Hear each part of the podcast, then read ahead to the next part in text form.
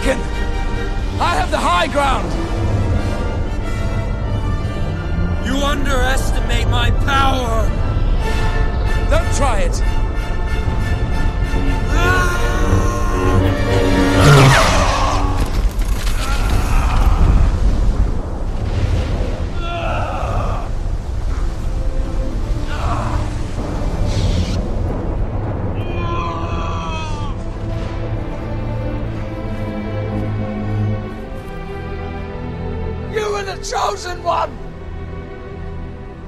Was said that you would destroy this Sith, not join them! Bring balance to the Force, not leave it in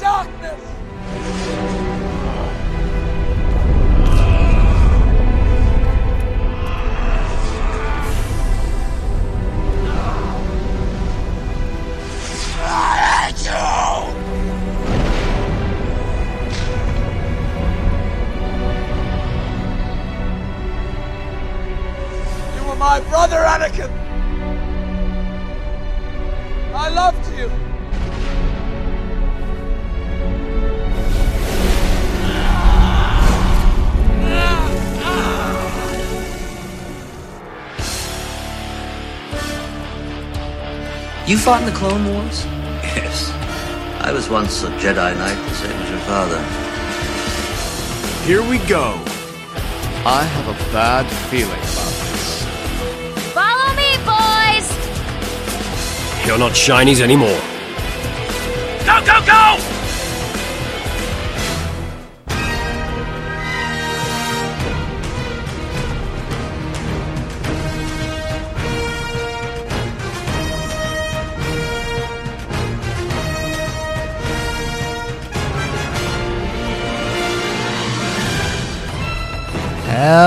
Everybody. Welcome to another episode of The Clone Wars Strikes Back. This is the podcast where we celebrate the, what is it now, seven year history of the Emmy Award winning animated series Star Wars The Clone Wars by discussing each and every episode and episode arc. We've got a very special episode for you this week. A little bit different, a little bit different from what we usually do. We're changing up the format, partially because we are out of Clone Wars content. We've we've run the we've run through it all from the movie, even before the movie, if you're going chronologically from what the first, the very first episode chronologically. What's that? Cat and Mouse from Cat and Mouse all the way to Dark Disciple. We've covered it all. So what's next? What's next? Well, we'll let you know in just a second. But first, introductions are in order. My name is Dominic, and joining me, as he always does, is my good friend and co host, the award winning Ciaran Duggan. Hello, Dominic and listeners. I am very much looking forward to this special episode of, the Clone Wars Strikes Back. And it is special because this is a very unique version of looking back at the Clone Wars because obviously we're still looking at the Clone Wars perspective to the film that we will be watching in this podcast and hopefully shine some new light on certain elements of this particular movie. Um, I'm very much looking forward to it. But before we continue, how are you, Dominic? How is how are things going in your life? Uh, things are going good. I'm I'm busy with the end of uh, the end of term here at, at university. I've got a I've got a, a a final essay I need to finish as soon as uh, as soon as we're done recording this. Uh, but you know we're getting into the exam period, so things are wrapping up. Uh, but think, how are things with you? How are things going on, on your end?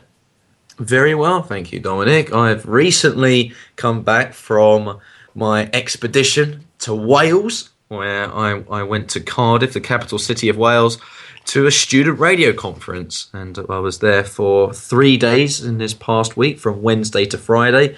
Um, at the time of recording of this podcast, it's actually the Sunday um, of the week, at the end of the weekend.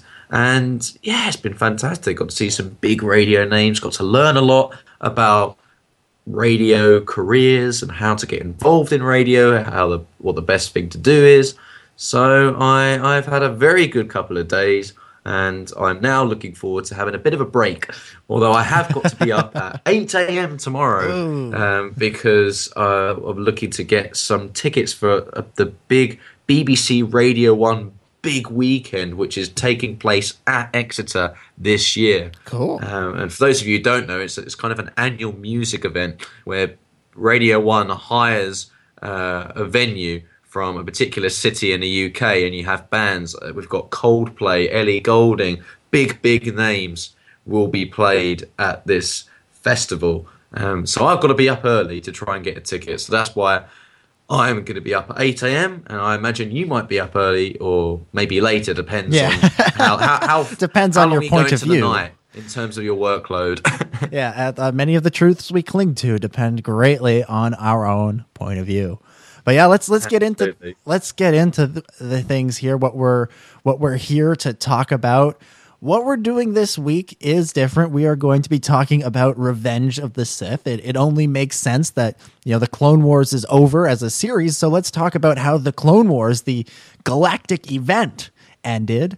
Uh, but we're going to do a, a film commentary. So we're going to be talking over the movie while we watch it. So obviously we're going to cue things up for it for you if you want to uh, watch along with us. But you know we're also going to be talking about it uh, in a way that if you're if you're not watching along along, hopefully you'll still be able to enjoy it as well. So.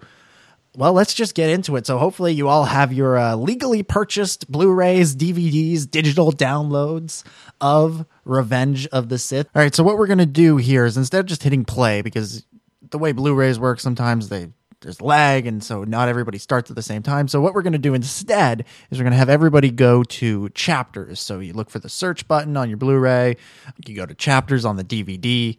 Uh, I think if you've got a if you got the digital download, I don't think it really matters. You just just hit play. Um, but you want to go to chapter one, opening logos, select that, and then immediately press pause so that your counter is at zero zero zero or zero zero one.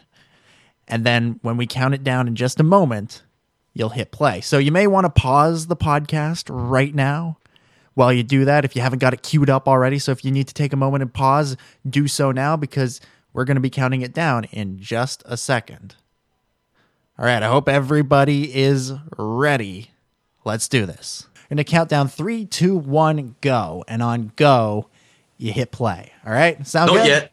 When that was practice. That was one for people practice. Knowing. That, was practice. That was practice. Don't press yeah. yeah. If you hit play, then hit pause, go back to the beginning of the chapter, and and wait for the real countdown, which is going to happen now. So, three, two, one, play. All right, the 20th Century Fox logo. Ah, ah. This is how things used to be. Well, since before before since we've got the 20th Century Fox logo, let's talk about something completely unrelated to Episode Three or uh, the Clone Wars, and that's the Force Awakens. What did you think of Force Awakens? You know, obviously it wasn't going to have the 20th Century Fox logo, but going just right to the Lucasfilm logo without any music or fanfare or anything like that. I, I think it worked well, surprisingly. Initially, it was a little bit of a shock to the system because you were there, and I was just like, oh, the, the movie started, is Yeah. it? You didn't really know because it was just silence. Yeah. But it really helped build up the anticipation. So I think it worked really well, personally. Mm-hmm. Um, were you one of those same people, Dominic, or did you miss the 20th century fanfare? I, I no, I, I thought it worked pretty well too. I it was it was definitely a shock, right? Because you know you're going through all the trailers. You've you've seen the trailer for Civil War and, and all the stuff that that would you get to see the trailers for, and then you're expecting like some kind of you know 20th century fox type fanfare or, or something or, or the the lucasfilm fanfare that was included on the digital releases or or anything like that and instead it's just like it's it's dead quiet and it just goes to the lucasfilm logo and then right to a long time ago in a galaxy far far away. So there is that like feeling of like rushed like you're, you're feeling a bit rushed to the to the movie when you go right to the lucasfilm logo. But by the time by the time a long time ago in a galaxy far far away is is popped up uh, then it's uh, then then um, then you're used to it again. Then it's okay yeah we're we're in star wars territory. And with that movie it was just so uh, uh, you know so mind-blowing just to be able to see that because you know for so long we never ever assumed that we would get to see that on the big screen again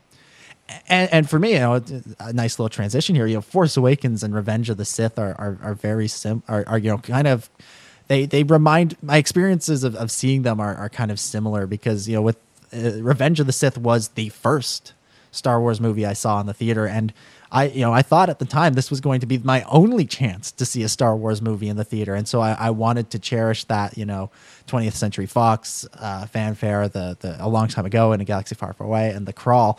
But what I actually remember from any of it, and I you know is actually I went with uh, because I was how old was I when this movie came out? I was about 11. And so I went with my um my mother and my brother and my brother is was is younger than me and so my mom was reading him the crawler as it was going going by and he was getting all mad at her cuz he wanted to read it by himself he didn't need any help from mom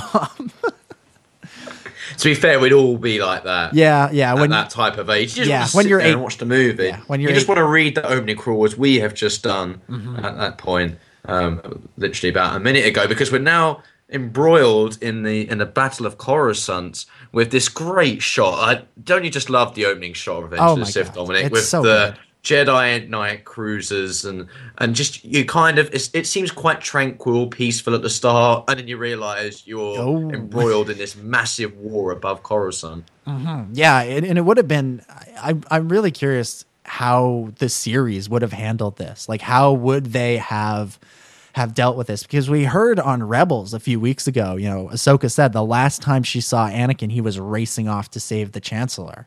And in the in light of the finale there have been uh, the rebel season 2 finale which was just a couple of days ago as the time as of uh, as of the time of recording. Um you know Dave Filoni talked about what that finale would have been, and it would have involved Ahsoka and Maul and Mandalore. And so it, it almost sounds to me like, you know, Clone Wars did those four part arcs. It almost sounds to me like maybe Anakin would have been called away in like the second or third uh, episode, and then the f- finale, you know, would have been Ahsoka and, and Maul and, and Rex and people like that, you know, maybe hearing about what happened on Coruscant and then, you know, ending with uh, you know, execute order 66 and and all that fun stuff. Yeah, I mean, the the opening menu of of this disc you know, on the Blu-ray and on the recently released DVD, the score that they chose for that was the Anakin Betrayal score, which is obviously the soundtrack heard during the Execute Order sixty six thing. Um, of the scene, and I actually think it's probably the soundtrack which does epitomize this film because for me that score associates or generates feelings within me of tragedy, and it's an emotionally, uh, it, it's a poignant moment in the Star Wars saga. This whole film, Yeah. because it's just so tragic and. Um, it's almost as reflective as the season finale of Rebels with that end montage when they play a soundtrack which is supposed to pull at the emotional heartstrings. Um, again, to have those feelings of tragic tragedy and loss. That's exactly what, I, for me, that Anakin's betrayal score underpins this film more than Battle of the Heroes does Yeah, yeah, in- on a grander scale. So. Um, yeah. It, it's but really I- what I- the it's what the movie is all about. You know, the movie is Yeah. about Anakin's Anakin's fall to the dark side. You know, episode one. You know, you think about the scores that you associate with. Uh, each movie, episode one, it's Duel of the Fates. It's this big reemergence of this classic or this this ancient war between these two cultures, between these two religions for lack of a better term. And, and so you have this big grand epic score that that gets revisited a few more times in the, the subsequent movies but never to the same extent that it is in in the Fan, phantom menace. And then in attack of the clones it's the love story. And so you have uh, across the stars and it's it's this you know it's it's a love story but you know if you listen to the music and if you've heard uh, Star Wars Oxygen with with David Collins that, that's a, a great podcast. And I really recommend the episode where he breaks down across the stars. It's so, uh, you know, he does such an amazing job of, of conveying how impactful and how uh, representative of the entire saga that piece is. But you know, it, it just keeping that in mind. You know, it's a episode two. It's it's the love the love theme, and then episode three. You know, Battle of the Heroes was the one that was used to promote the movie the same way Duel of the Fates and. Uh, uh, and uh, uh, Across the Stars were for the other prequel movies. But that's sort of the action fun element to it. I mean, there's certainly a tragic aspect to it, but it, it is sort of more that action. Dun, dun, dun, dun, dun, dun, dun, you know, it's it's really fun. Uh, it has kind of a fun feeling to it. Um, whereas Anakin's betrayal is really that like here we are, we are dealing with the worst things have ever gotten. You know, the Sith are returning. Our hero, who was supposed to bring balance to the Force, is is turning to the dark side, and and so it really conveys that. And then you know, even that you continue that into uh, into the uh, the the the the original trilogy. You know, and then in the in A New Hope with. Uh, uh, this well just the Star Wars theme or Luke's theme. You know, Luke's theme is basically the Star Wars theme, and it's sort of this heroic reemergence of of uh, you know good times are coming back, and then Empire Strikes Back, the Imperial March. I mean, we all know what that means. you know, it's it's the Empire striking back, and then Return Yeah. of the Jedi. Return of the Jedi is kind of interesting. You know, it's kind of like. Uh, I, I would sort of think maybe the Luke and Leia theme is is the one that stands out the most as, as sort of like a you know these are you know these are Anakin's children and they are going to save the galaxy basically. I, I sort of think about that, and then Force Awakens Rey's theme for obvious reasons. Absolutely. And to come back to the movie now, we're on the absolutely. scene here where um, obviously Obi Wan and Anakin have landed on uh, Grievous's flagship, and I love how this scene, when you look back at Clone Wars, is so reminiscent Oh, yeah. of so many different storylines in the Clone Wars where Anakin and Obi Wan go on their own mission. I mean, the latest one, of course, was the Utapau arc, where Mm-hmm. Anakin and Obi Wan, on their own, went to Utapau to resolve the crisis going on there, and um, and it was great because you had the friendly banter, you had them both working together, but you know the rapport was clearly there for, for everyone to see. And it's here now, isn't it? This is the good old times, isn't it, Dominic? Yeah. Obi Wan and Anakin at the beginning of Revenge of the Sith. Oh, absolutely. And and like this op- this opening sequence with the the space battle and General Grievous and the Chancellor's been kidnapped and the Dooku duel, all of that, like it it really does feel like an extension of the Clone Wars. Like like Yeah. yeah, you know, which is weird because the, the movie came first, but you know, Dave Filoni and his crew did such a good job at at, at, at capturing the same spirit. Uh, and and you know at, at times people felt the Clone Wars was was very different from from this, and that you know Anakin, uh, you know people like to say, well, Anakin didn't his character didn't develop all that much between episodes two and three, and until we saw the Clone Wars, and then the Clone Wars was taking him in such a, a radically different direction. You know, I, I personally think that you know the way the Clone Wars was structured, and with Ahsoka leaving at the end of season five, we were going to kind of get back to the. Uh, uh, we, we were going to sort of see Anakin. He had all this character development, but then he was going to kind of regress because he was feeling all of this distrust and this anger and this angst towards the Jedi Council and towards Obi Wan over what happened to Ahsoka and, and all of the other, um, you know, ways that he, he thinks they've wronged him and and sort of and that was the the big tragedy of the series is that you know they they put Anakin in this situation where he was on a better path with Ahsoka, but it was the Jedi the Jedi's you know misguided ways that ultimately sent him back onto uh, an, an even worse path, arguably. Yeah, and there's a lot of sequences that will occur later in this movie which just cement this distrust between Anakin and the Jedi. And once you've watched the Clone Wars, I think it's a lot more tangibly conveyed, or it, it makes a lot more sense than when you just watched a movie. Because I feel a lot of people's perspective of Anakin in this movie is at the beginning here, you know, this whole lift scene—you've got Obi Wan and Anakin having the, the fun banter side, and it's quite a comedic scene, uh, although it's in a serious situation. And then all of a sudden, stroppy Anakin comes back. Well, it's not that. He's been through a lot. And um, as we come now to the massive scene, I mean, I, I love this opening sequence here with Palpatine, Anakin, Dooku, and Obi Wan. But do you think this was kind of a, a, a going to look at it, Star Wars saga, the films within the saga? Uh, was this a, a different opening to what you were used to? i.e., having a lightsaber duel at the start. and how, how, how, how did you find that? Yeah, well, I, I remember just as a kid, Revenge of the Sith was my favorite movie because because there were so many lightsaber battles. Because I love lightsaber battles. That's one of my favorite things. And and you know, I, generally the lightsaber battles in Revenge of the Sith are some of the most emotionally charged. Uh, they're they're pretty powerful. They're impactful. You know, people uh, you know, people when you talk about lightsaber battles, you know, people always say, you know, the prequels had, had you know, for whatever flaws, they had really good lightsaber battles, and then some people will point out, you know, maybe the fact that you know the lightsaber battles were so good, but there was no sort of emotional um, connection all the time. You know, that's that's a criticism you hear as well that people say, you know, they're they're big, they're big and flashy and spectacle, but they're not. Uh, they don't carry the same weight as say Luke and Vader in Return of the Jedi. I, I I can sort of see that with some of the, the, the stuff in Attack of the Clones and um and and, and in the Phantom Menace duel uh, before Qui Gon is killed. I think once Qui Gon is killed, that's the best part of the duel because there is that emotional intensity on the part of Obi Wan that wasn't that wasn't there when they were just kind of fighting Darth Maul and he was just kind of the he was the bad guy and he looked like the devil and that and that sort of thing. But with with this fight, um, especially once Obi Wan gets taken out of it, it it, it takes on a yeah, it takes on a new uh, dimension, and, and having Palpatine there, kind of cheering Anakin on and, and pushing him in the right direction. And and one thing I, I'm kind of curious about is, you know, how how in on the plan is Dooku here?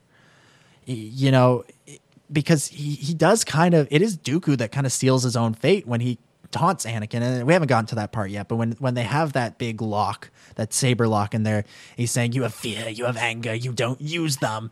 And he he, he is kind of the one that en- encourages Anakin to tap into the dark side. And it and it is when Anakin taps into the dark side that he beats him. And and then there's that great scene where he's about to behead him and, and Palpatine is encouraging him to do so. And Dooku just gives him this look, and, and Christopher Lee. I mean, you know, he I think he did one day on Revenge of the Sith, uh, and the rest was his stunt double. But it, you know, like you know, just in that one moment, it was totally worth it having him there. And you know, this is the scene I was talking about, right, where he's saying, "I sense great fear and you, young Skywalker. You have hate, you have anger," and and this almost seals Dooku's fate. And so I wonder, you know, maybe was did Palpatine because Palpatine clearly orchestrated all this, but maybe did he let Dooku in on this a little bit? Like, you know, we're gonna try and tempt him tempt him to the dark side because we saw all the way through the series, right? We saw all through the series that um, uh, Dooku was constantly training these acolytes and and and that sort of thing. Is maybe Dooku thinking of Anakin as an acolyte, or did maybe Palpatine plant that idea in his mind or or what? But i don't know. And and just right now this this great look from christopher lee you know it's he knows he knows palpatine is the sith lord. And i almost would would love to know what was going through his mind what was going through dooku's mind you know uh, uh, as Pal- palpatine is saying you know kill him kill him now Well, I think his facial expression almost sums it Oh, up. yeah. and, I mean, that speaks as much to the uh, to the talent of Christopher Lee, who, Oh, for sure. you know, at time of recording, has sadly passed away. But uh, Count Dooku, at this point, after going through everything we've watched and, and read about Count Dooku in the time of the Clone Wars, it's I don't want to say a tragic death because, as you say, Dominic, Dooku sealed his own fate.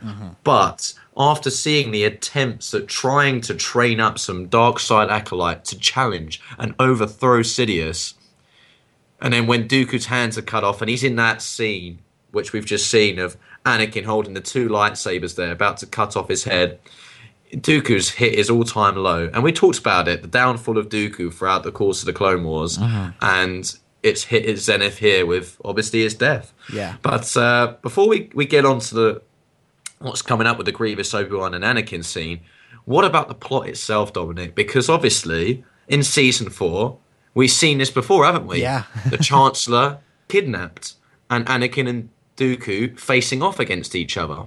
And it'd be interesting to know how privy Dooku was to that scene as well, or Yeah. what was supposed to happen there. Well, with that, Well- with, uh, with the season four thing, I, I kind of feel like that was maybe more played off as we're going to kill Anakin Skywalker. We're going to assassinate this guy who's been a thorn in our side in, in this war and, and, and all that.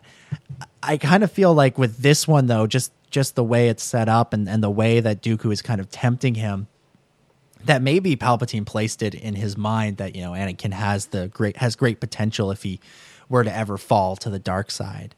Um, but it, at the, by that same token, I, d- I don't know. I, I it, it would be, you know, that would have been a, an interesting story for the show to have dealt with if they if they had ever gotten uh, if they had ever gotten this far.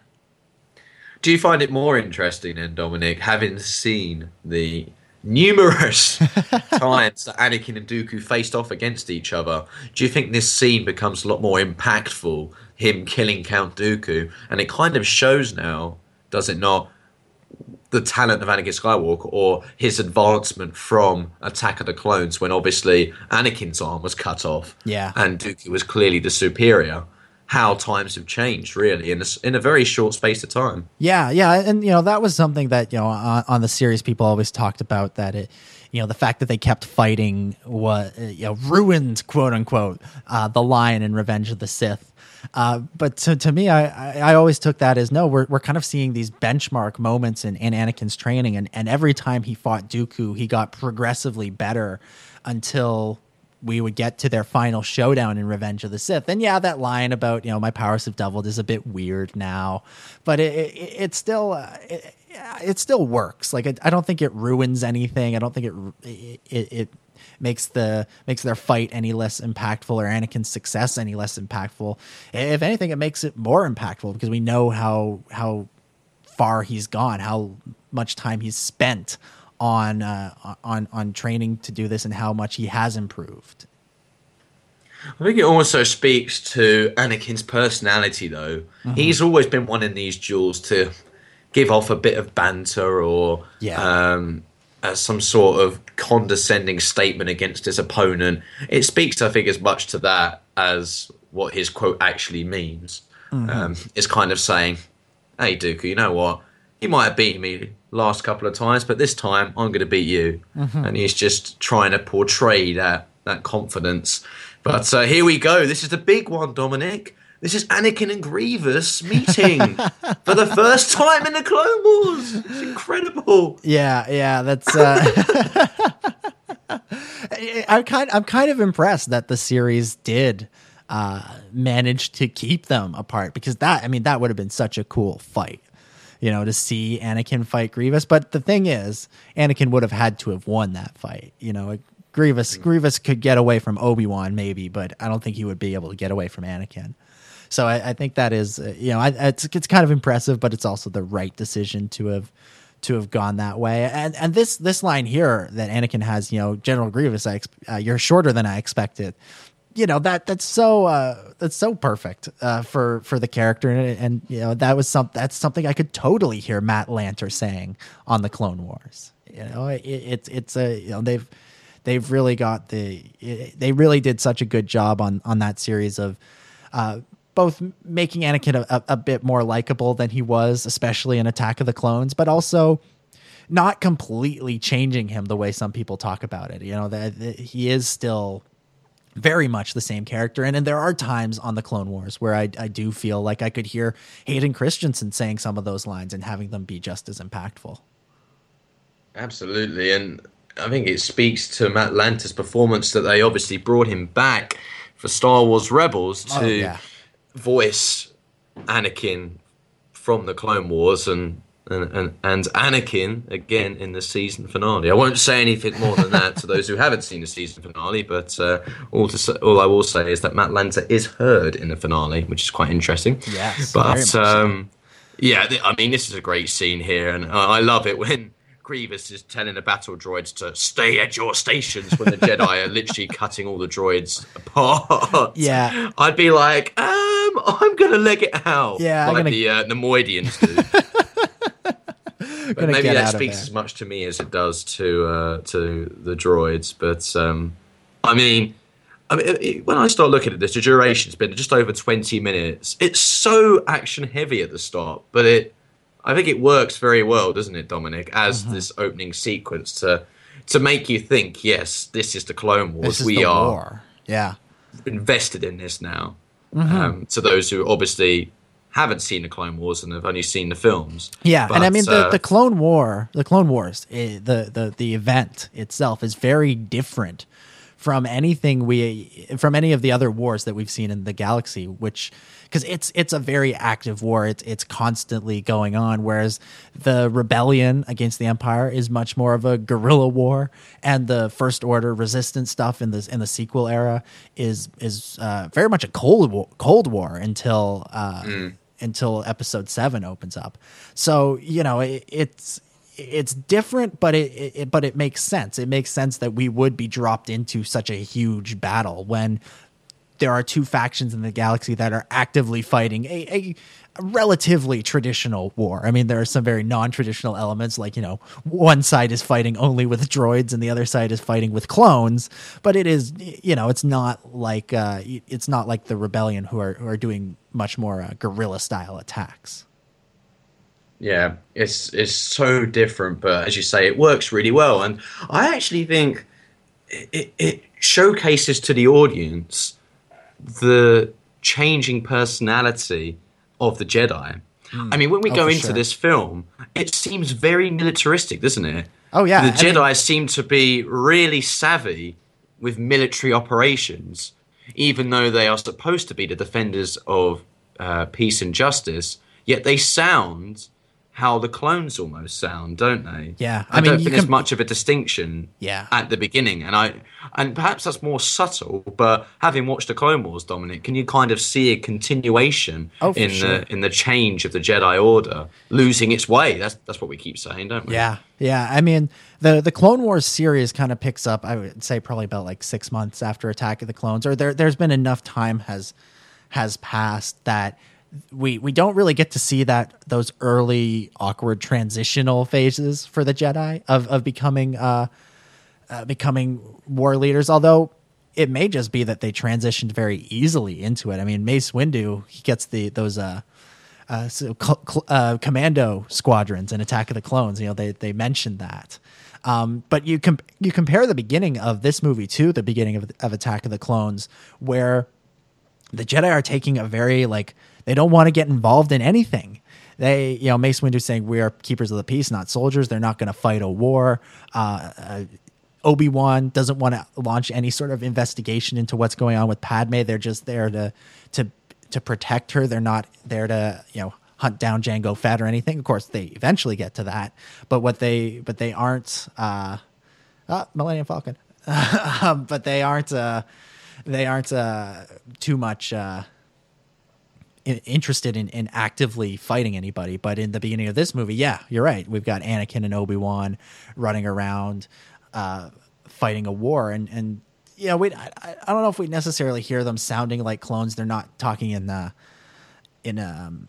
Well, I guess they are a little bit during the space battle, but there there's not too too much of the you know uh, military babble sort of thing. They're not talking in codes or anything, but it, it does. Uh, it it is it is very different from the from the perspective that they had at the beginning of Attack of the Clones.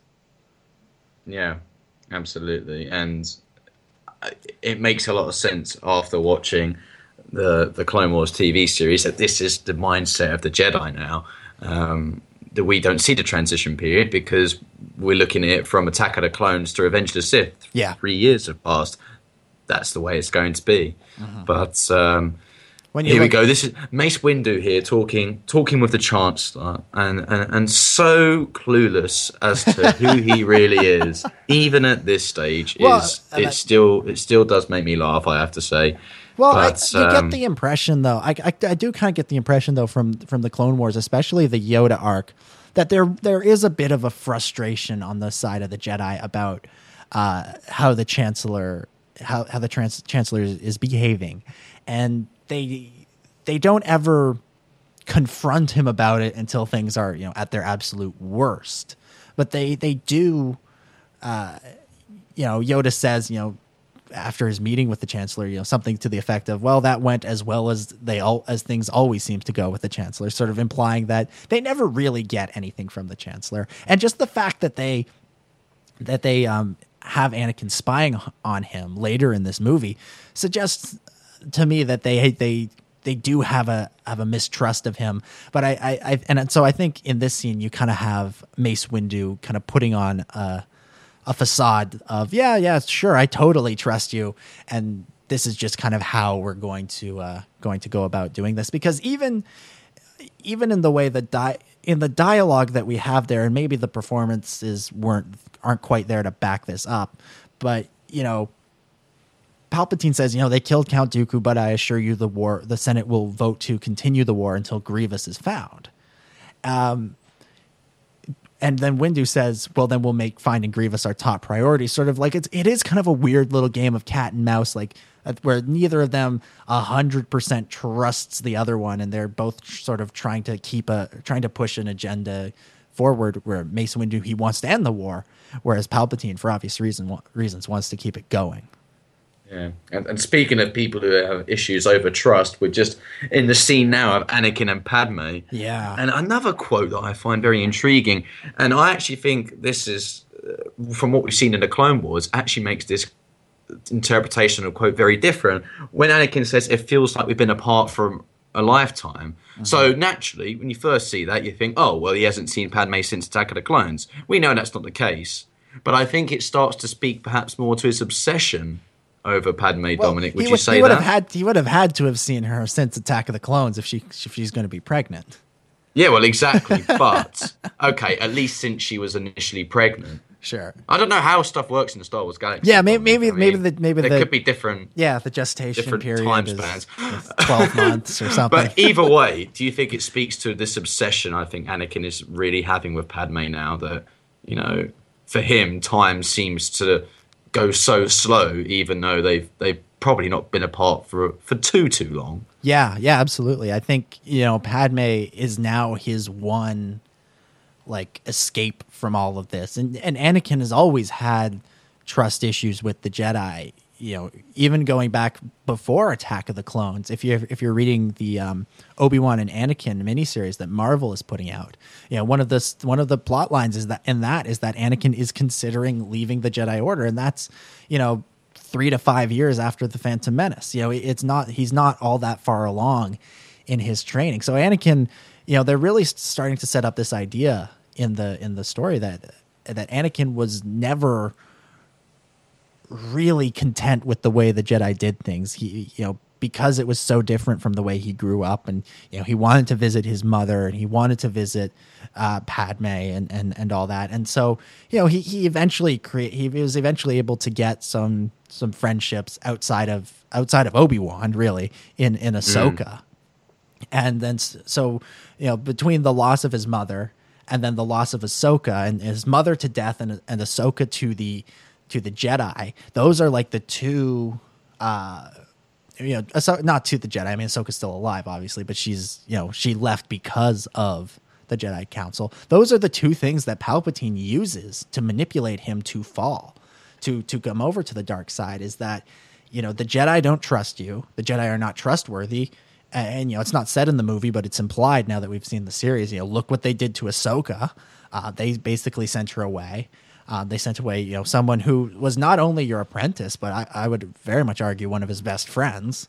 Um, you know, her and Obi Wan, uh, and then Re- and Rex uh, to a to a lesser extent as well. But you know, she's been sent away, and now you know, and you lost your mother, and the Jedi couldn't help you with that. You couldn't even tell the Jedi about that because they would never have helped you they would have they they would have actually looked down on you for having that attachment. And so, you know, you can't tell the Jedi about that and and you know, the Padme thing would just be even worse. So th- he's really playing on those two relationships that Anakin had outside the Jedi order that went sideways and they're both uh, in the the the factors that caused both of those relationships to fall to fall apart are sort of converging on Padme here at the at, at just at the right time for Palpatine. Yeah, absolutely. And a lot of people have talked about this scene that's, that's just been played now with Anakin and, and Padme talking on the balcony. And a lot of people were critical of the fact it seemed very forced, it seemed quite unnatural. But I think that just epitomizes their relationship. It is a bit unnatural. It's not. It's not Han and Leia, is it? It's not that uh, the, the kind of rapport you would expect from two people who really love each other. it's it's very you know, one dimensional almost. It's it's so uh, secretive. It's it's challenging, and we've seen the obstacles that this relationship has had to overcome to reach this stage. Um, Ari Clovis, for example, Yeah. um, and it, it- you know, Anakin having this dream now of of obviously, Padme dying during childbirth. Um, yes, we know that, that that is a prophecy, but what, how he acts and reacts after it, I think, speaks a lot about An- Anakin's character now, doesn't it, Dominic? Yeah, absolutely, absolutely. Uh, w- now, what do you make of, of Padme in this movie? Because it, this movie is she has a very different role from Phantom Menace, Attack of the Clones, and even what we saw of her in Clone Wars. And it, it- you know, a lot of people were were disappointed to see her sidelined the way she was in in this movie and and I, you know th- that is something where I, I can't help but agree because you know she was so active in the in the political scene in, in both of the previous movies and in in Clone Wars as well that you know it, it's it's kind of strange that she almost uh, sits by and and and lets this uh, lets basically lets this happen without even uh you know without really doing much about it unless you watch the deleted scenes of course I, I think it's a shame that some of those deleted scenes had to remain deleted because it would have shown that Padme did play a more active role. And I think throughout the Clone Wars, we do see Padme playing that politician a lot more, don't we? When they when she goes to uh, try and make peace with the separatists on those number of missions that she went on to. Um, when she went and saw, I think it was Senator Mina Bonteri, um, and tried to make peace overtures. It just didn't come to fruition. So I think the Clone Wars helps expand Padme's character, we learn a lot more about her political career, how she made those relations with Senator Mina Bonteri, for example, and uh, she tried to make those peace overtures with the separatists. So it hasn't been completely neglected, but as you rightly mentioned with the deleted scenes, Dominic, I think it would have been nice to have perhaps seen that explored a little more in the Revenge of the Sith film. And now we've got this scene here with uh, Anakin going to see Yoda. And this, getting- this is one of your favorites, Dominic, isn't it? Yeah. I, you reference this a lot, and I, I, I'd be interested to hear why you enjoy this scene so much. Well, I, I just find this scene really, really um, interesting because it, it, it gives us, when you look at it in the context of the Clone Wars, right? Because you get a similar scene involving Yoda and Ahsoka. And, and I, I feel like the advice that Yoda gives is very, very different to Anakin and Ahsoka. And I, I think that's uh, based on their situation. Because if you look at what he says to to Yoda, or to what he says to himself, no, uh, what he says to Ahsoka, he says, "Choose you must how to respond to your visions, but remember, always in in, fo- in motion is the future, and many possible futures there are." And, and then he, and before that, he says, "Premonitions telling you something they are." So you begin to see the true power of the Force. Visions they are. Underestimate them you must not. Meditate to to see clearly. More experience you need. Whereas, and you compare that with what he says to Anakin, where he says, you know, train yourself to let go of everything you fear to lose. And and they're so different. They, these uh, these bits, bits of advice, and to me, I've always taken that as an assumption that Yoda knows exactly what Anakin is talking about, or at the very least, he has a he has a pretty good idea of it. That you know he recognizes that it's not he's not just you know this is not Obi Wan we're talking about here. He's he, you know Anakin's not having visions about Obi Wan dying, but what he is having visions about is uh, is, is Padme, and I, I've always assumed that. Um, Anakin that that Yoda knows about Anakin and Padme, or at the very least, he has some some suspicions because you know he's he's trying to tell Anakin in this scene, let go of Padme. If you if you follow this uh, these visions, if you believe in them, and they will take you to a very dark place. Whereas with Ahsoka, he basically tells her, you know, you need to learn how to deal with these visions. Uh, you know, sometimes you need to act on them, sometimes you you shouldn't act on them. Whereas with Anakin, he's saying, don't act on them. Yeah, and I think it's reflected really in the lighting of that scene It's very dark and it is kind of representative of the mood in that scene. It's it, it's kind of foreshadowing what's going to occur, really, because Yeah. um, it, it just shows Anakin perhaps in a very dark place and he's not really sure where to go from here. And then in scenes like this one here with Palpatine, you can kind of see why he would be drawn to Palpatine at this time because he's not really getting that advice that that he mentor wants. Palpatine apparently is giving. He, he he says to Anakin that he wants him to be his uh, representative on the Jedi Council, uh, i.e., the Chancellor's representative. Um, and this is this is such a Vader Palpatine moment, isn't it? Really, Yeah. it seems that way by the way that they they walked in the shadows there. Yeah. But um, uh, here's the moment, Dominic, with the with the Jedi Council. What do what do you make of this scene here? Well, where I- Anakin has rejected the title of Jedi Master. Well, one of my favorite uh, things associated with this scene was watching the 3D version of Revenge of the Sith at Star Wars Celebration Anaheim. Uh, because during this scene here, as Mace Windu says, "You're on this council, but we do not grant you the rank of master." And Anakin says, "What?" Somebody in the audience, as we cut back to Mace Windu, somebody in the audience yells, "Say what again?" You know, like like uh, Sam Jackson's classic line from Pulp Fiction, and everybody just cracked up in the audience. So I, I can't. I, when, now, whenever I see this scene, I think of "Say what again?" You know, and, and- and so it's it's. Uh, That's what was missing from the scene, Yeah, to be honest. apparently. People would have enjoyed this scene a lot more if he said that. I do love. And, and then he draws his lightsaber out. That would have made it perfect. Yeah, I, I do love Obi Wan's just little shake of the head there. Like he knows this is so, this is such an Anakin thing to do. To you know, to to to listen to or to to freak out and have a little, um, you know, get upset about the fact that uh, that the Chancellor and, and um, that that you know he's not getting the treatment he deserves. And you know Obi-Wan recognizes that Anakin has always felt that he deserves some form of uh, of preferential treatment. You know he was always you know he was he was the hero of the clone wars. He he really really was. Anakin was on the front lines. He won battles. Him and obi-wan they were like the go-to for go-to guys for all the biggest missions and all the all the most important stuff. And you know he's his whole life people have been telling him he's the chosen one. He's the chosen one. Yeah you're not to get a swollen head when people keep telling you you're the chosen one.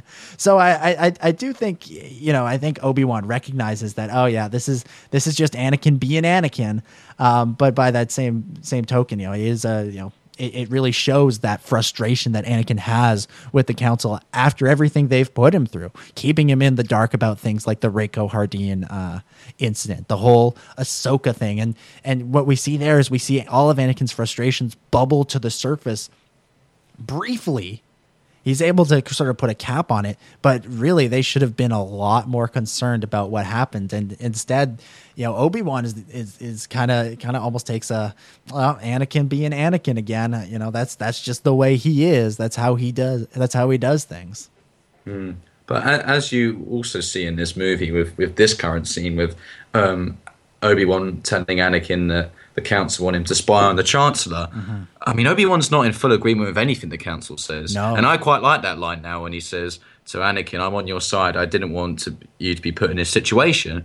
Well, we've seen it before, haven't we, Dominic, in the Dark Disciple novel, when he was clearly not uh, in consensus with the Council on the idea of assassinating Count Dooku. And But- now but the is- council wants him to spy on the chancellor, Anakin. That is, it's it's becoming. but is very- obi-wan is obi-wan on the side of the council in that they should be spying on palpatine? Because you listen to the case that he's making here to anakin. He, he is kind of I think Ob- what when Obi Wan says I'm on your side. I don't want to put you in in this situation is because you know even though you know I was just giving him I was just sort of saying you know he he does kind of sort of laugh off Anakin not not laugh off but just kind of dismisses Anakin's uh, little outburst there in the council chambers um, he he also I think he also recognizes more so than most um, Anakin's uh, potential for maybe falling to the dark side. You know, he he does he has to recognize that Anakin has these these frust- all this anger and frustration and and all that stuff and you know, he, he has to realize that Anakin is very disillusioned with the council, especially after the Ahsoka thing. And so they've taken, you know, uh, and Palpatine is another really important uh, relationship in Anakin's life. And sort of, you know, a second ago, a few minutes ago, we were running down the most important relationships in Anakin's life, and we left out Palpatine. But he is that that other or really important relationship at this point, and he's basically being asked to betray the trust of someone he considers, as he says, you know, a mentor and a friend, and uh, that combined with all of the other things, uh, I would say in particular the Ahsoka thing would make him frustrated. And I think Obi Wan recognizes the danger of asking him to do that. Now, I don't know if Obi Wan necessarily thinks Anakin would go dark, but he might think that uh, Anakin would leave the Jedi Order. He might want out after this craziness. After you know, we saw in Clone Wars that he uh, he admits to having to, to wanting out of the Jedi Order at times. You know, that's not a that's not a small admission on his part. You know, that's a big deal.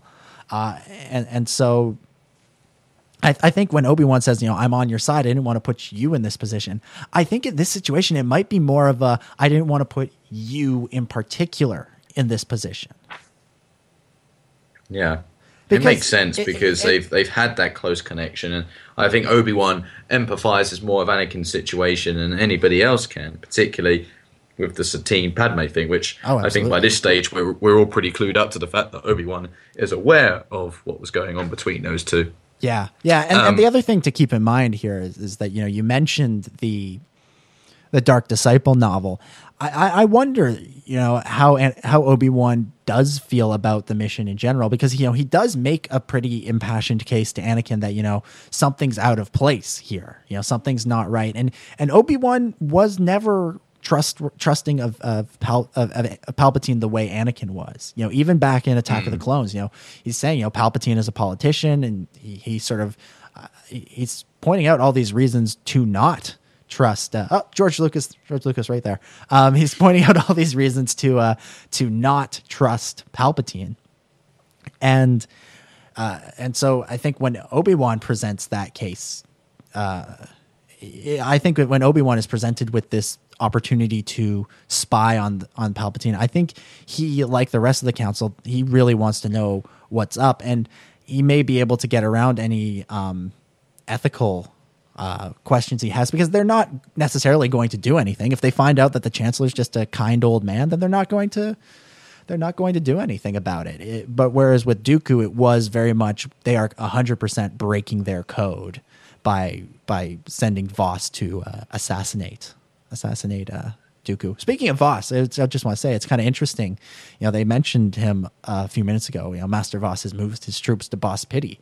You know, with uh, with Dark Disciple in mind, it's it's good to know that they were they they were able to trust Vos again to to lead missions on his own on on Boz Pity. It is kind of uh, it is heartening a little bit that that after you know going through that journey with him in that book and and and, and in such a personal way because it was a book uh to to know that he uh he turned out all right Yeah, I mean, you couldn't quite say the same for Anakin, obviously, in, the, in in this scene here. Yeah, this scene here- which this- is fantastic. This Yeah. is one of the best scenes. This scene in here where the we- saga. where we get the backstory for Supreme Leader Snoke. what do you, what do you make of what do you make of uh, Snoke as Plagueis? No, it's I can't believe it to be honest. Yeah, I- no, I'm it with just doesn't make sense to me why Plagueis would. I mean, that means Plagueis has been alive this whole time Mm-hmm. behind the scenes, and he he's done what nothing. Yeah. Or, or Palpatine's kept it a secret. I don't.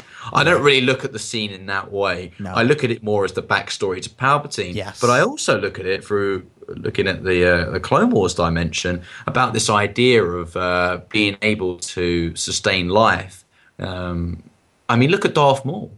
I mean, he's managed to Oh, yeah. keep himself alive for goodness knows how many years, um, even at the seeming face of death. And I think that speaks as much to what the Sith want to do, what they want to achieve. Palpatine does not want to go into some afterlife. That's not his goal. He wants to stave himself away from death. Yeah, the, the the Darth Maul aspect, the Darth Maul angle on this is really interesting because he does he uses the dark side to keep himself alive after sustaining an injury that really should have killed him. Yeah, Uh, that was certainly life threatening. Yeah, I mean, yeah, he, he was, was, in off. he was in critical condition. It was it was it was bad. It was bad for a while there, um, but he was able to use the dark side to keep himself alive, and and it it's kind of you know you wonder how much th- some of those experiences in the Clone Wars that Anakin had might make him open to you know the tragedy of Darth Plagueis the Wise. You know the the idea that this is possible. One, you know, he saw that the dark side could sustain sustain someone to come back to life in Maul. I, I don't know if Anakin ever. Anakin never actually faced Maul, but you can bet he heard a lot about him. Yeah, well, of course he would. have. Yeah. Obi Wan being being his master would have no doubt relayed a lot of what went down there. But I, it's it's funny because when you read the Darth Plagueis novel, and, and it's That's not based on its canon. interpretation, whether it's canon or not, but I'm I'm saying it is canon. Um, you also, I think sometimes we forget that we hear about the backstory of Plagueis and Sidious, but we also hear about the backstory of Maul, about him being handed to Palpatine on Dathomir, about the fact he was secretly trained by Palpatine under the guise of an assassin, which is exactly what Dooku says in the Clone Wars about all of his apprentices, funnily enough. Um, Yeah. But Maul would have learnt a lot from Palpatine and would have learnt about what he and Plagueis were up to. Um, the idea And- of trying and- to sustain life. So it makes sense that Maul would be able to practice it as well. Yeah, and and you know we we we've learned through Clone Wars and and now Rebels that Maul is a lot more powerful than we get to see in the Phantom Menace. He has a Oh, lot. absolutely. You know, in the Phantom Menace, he does definitely seem like he's just a tool. He is just that weapon. You, you know, he, he's he's just an assassin. But we saw through Clone Wars that he had other skills in terms of diplomacy, di- diplomacy and, and bringing people together and manipulating people. That is very similar to what Palpatine does. And even in uh, you know Rebels, they did such a good job with showing how Maul uh, manipulates Ezra in the in the finale, and, and and you know the way he puts on that guise of the old man and and that sort of thing uh, and, and so we get the sense of how much more powerful he is, and, and just the fact he was able to, to sustain himself. Now, obviously, Anakin is looking for something uh, much more than what Maul was able to do. You know, Maul was able to keep himself alive, but barely and insane. So, you know, obviously, Anakin is looking to keep someone alive and how they were, you know, how they were before, which is what Palpatine is able to uh, offer him. But with that in mind, the other time that Anakin has seen someone come back to life was Mortis, where Ahsoka died, and uh, you know through the power of the father and uh, and the and the daughter, he was they were able to bring Ahsoka back. Now, how much Anakin, how you know how much Anakin really knows of what happened on Mortis is uh, is up for interpretation. How much he remembers. Obviously, he remembers some of it because Yoda talks to him about seeing Qui Gon in uh, in the Yoda arc, and you know, Anakin says in the Yoda arc, Obi Wan thinks that they were just you know it was just a vision, it was just a dream. Whereas Anakin, you almost get the sense that Anakin is it takes it takes what happened a little bit more seriously, and you know when Palpatine is saying you know he achieved the power to create life. Anakin's kind of seen that firsthand with whatever happened on Mortis, and you know what what happened on Mortis is up for interpretation just amongst ourselves, whether that was uh, truly a uh, an experience that they had, whether it was just the cave on Dagobah, whether you know Mortis was a real place. Those are there, there's a lot of uh, questions that still remain unanswered, and will probably always remain unanswered, and probably should always remain unanswered about what happened on Mortis. But you you can bet that when Palpatine is bringing up this idea to Anakin, that's something that would cross his mind.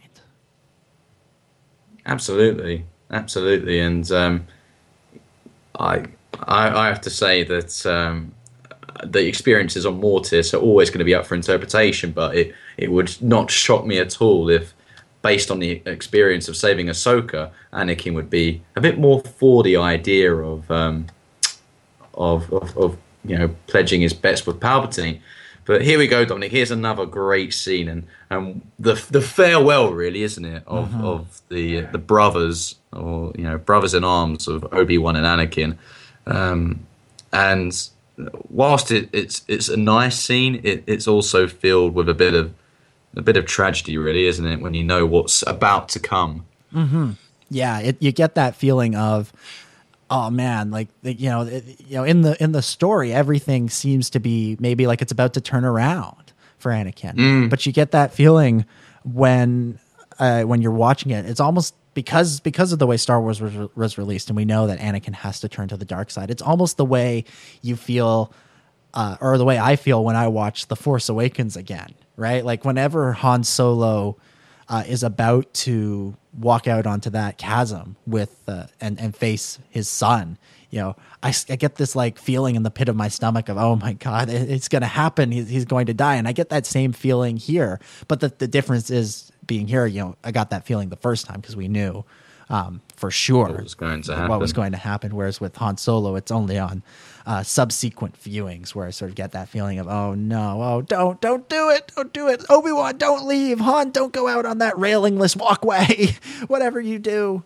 Um, but you know, it, but they're they're very similar scenes. You know, they're set up in a way that when you don't know how it's going to play out, uh, it is you know they, they they they feel like they could be the turning point for things getting better. It could be Ben Solo coming back to the light. It could be Anakin trying to fix his relationship with Obi Wan and the Jedi and and helping and, and being heroic. And uh, instead, uh, you know, things just get worse and worse. And, and we've just hit the scene now where Anakin plays his Game Boy, or it looks like to be some sort of Nintendo DS. Yeah. But uh, uh, speak on a serious note in this scene here, Anakin has the vision of uh, of Obi Wan, and I think it's quite interesting the way he has this vision because clearly he seems to be having it while he's awake. That's that's a difference uh, for one. But uh, uh, Dominic, this is also speaks to the mistrust that uh, Anakin also has of Obi Wan. Yes, Obi Wan is a trusted mentor, but uh, he, he he also feels that Obi Wan doesn't fully trust Anakin, and and uh, obviously the the vision was about Obi Wan and Padme. I mean, d- do you think we've seen evidence in the Clone Wars of Obi Wan and, and and well Anakin not being able to trust Obi Wan? I mean, for me, the Rako Hardeen Yeah. arc stands out. Well, as that's- being one of those. Hmm, Well, that's the big one. I mean, Anakin or Obi Wan let Anakin think he was dead because he didn't trust him. Because he he did he thought that if Anakin knew he was alive, um, well, you know, I, actually, I I don't think Obi Wan didn't trust Anakin. Anakin took it as he didn't trust him. I think Yeah, Anakin, you know. Anakin took that as I you don't trust me when really it was Obi-Wan saying no I I needed to play off your emotions and and have you really think I was dead so that everyone would believe it which is kind of just as horrible a thing to do you know it's it's that's pretty awful as well um but I want to It's, a bit of a criticism to Anakin, really, isn't it? well, yeah, but no, no, it's I would say it's more of a criticism of, of Obi Wan because that's that's that's a that's a awful thing to do to your friend is to let them think you're you're basically using his emotion, you're using his uh, emotional reaction to what happened. Uh, where he he's supposed to believe that you died because then everyone else will see him being sad and they'll realize, uh, you know, oh yeah, he I guess Obi Wan really is dead. So it, it you know, no matter how you look at that, that was kind of a a, a, a jerk a, a jerk move on the part of uh, of Obi Wan there. Yeah, I mean Obi Wan has his own flaws, and uh, we've seen that in the original trilogy as well, haven't we? You know, Yeah. oh, it's it's true from a from a certain point From of view, Luke. point. Even though he pretty much lied to Luke Yeah. about saying that his father was dead. So uh, oh, there you go. I mean, Obi Obi Wan's done it in the past as well in the Clone Wars when he fooled Anakin into thinking that he was dead. So Yeah. there you go. It's all true from a certain perspective, Obi Wan. But uh, it, I mean, coming to this scene now, Dominic, we're, we're on Utapau, but we've been here before. Mm-hmm. Yeah, the Clone the Wars, Clone Wars. very recently. Oh no, is Crisis on Utapau the sequel, isn't it? Yeah, maybe that's what they should call this particular scene. But uh, I mean, what do you make it of it now? Obi Wan returning to Utapau after what happened last time. And uh, I mean, surprise, surprise, Grievous is there. It's Should it really be a surprise though? it, it's kind of strange. I, I will say it is kind of strange that that was that they that they chose to go to Utapau in the Clone Wars before uh, the series before the before before Revenge of the Sith. I I, I- I don't. That's a decision where I, I don't fully um I don't fully understand it. I don't know if I fully agree with it. It it kind of seems it, it seemed a bit odd to to go back to this planet um and of course have it beforehand because uh, you know the way um, that guy, the the the Utapau, the Utapau leader, Tion Medon, or whatever his name is, you know, the way he talks about talks about it, it, it almost sounds like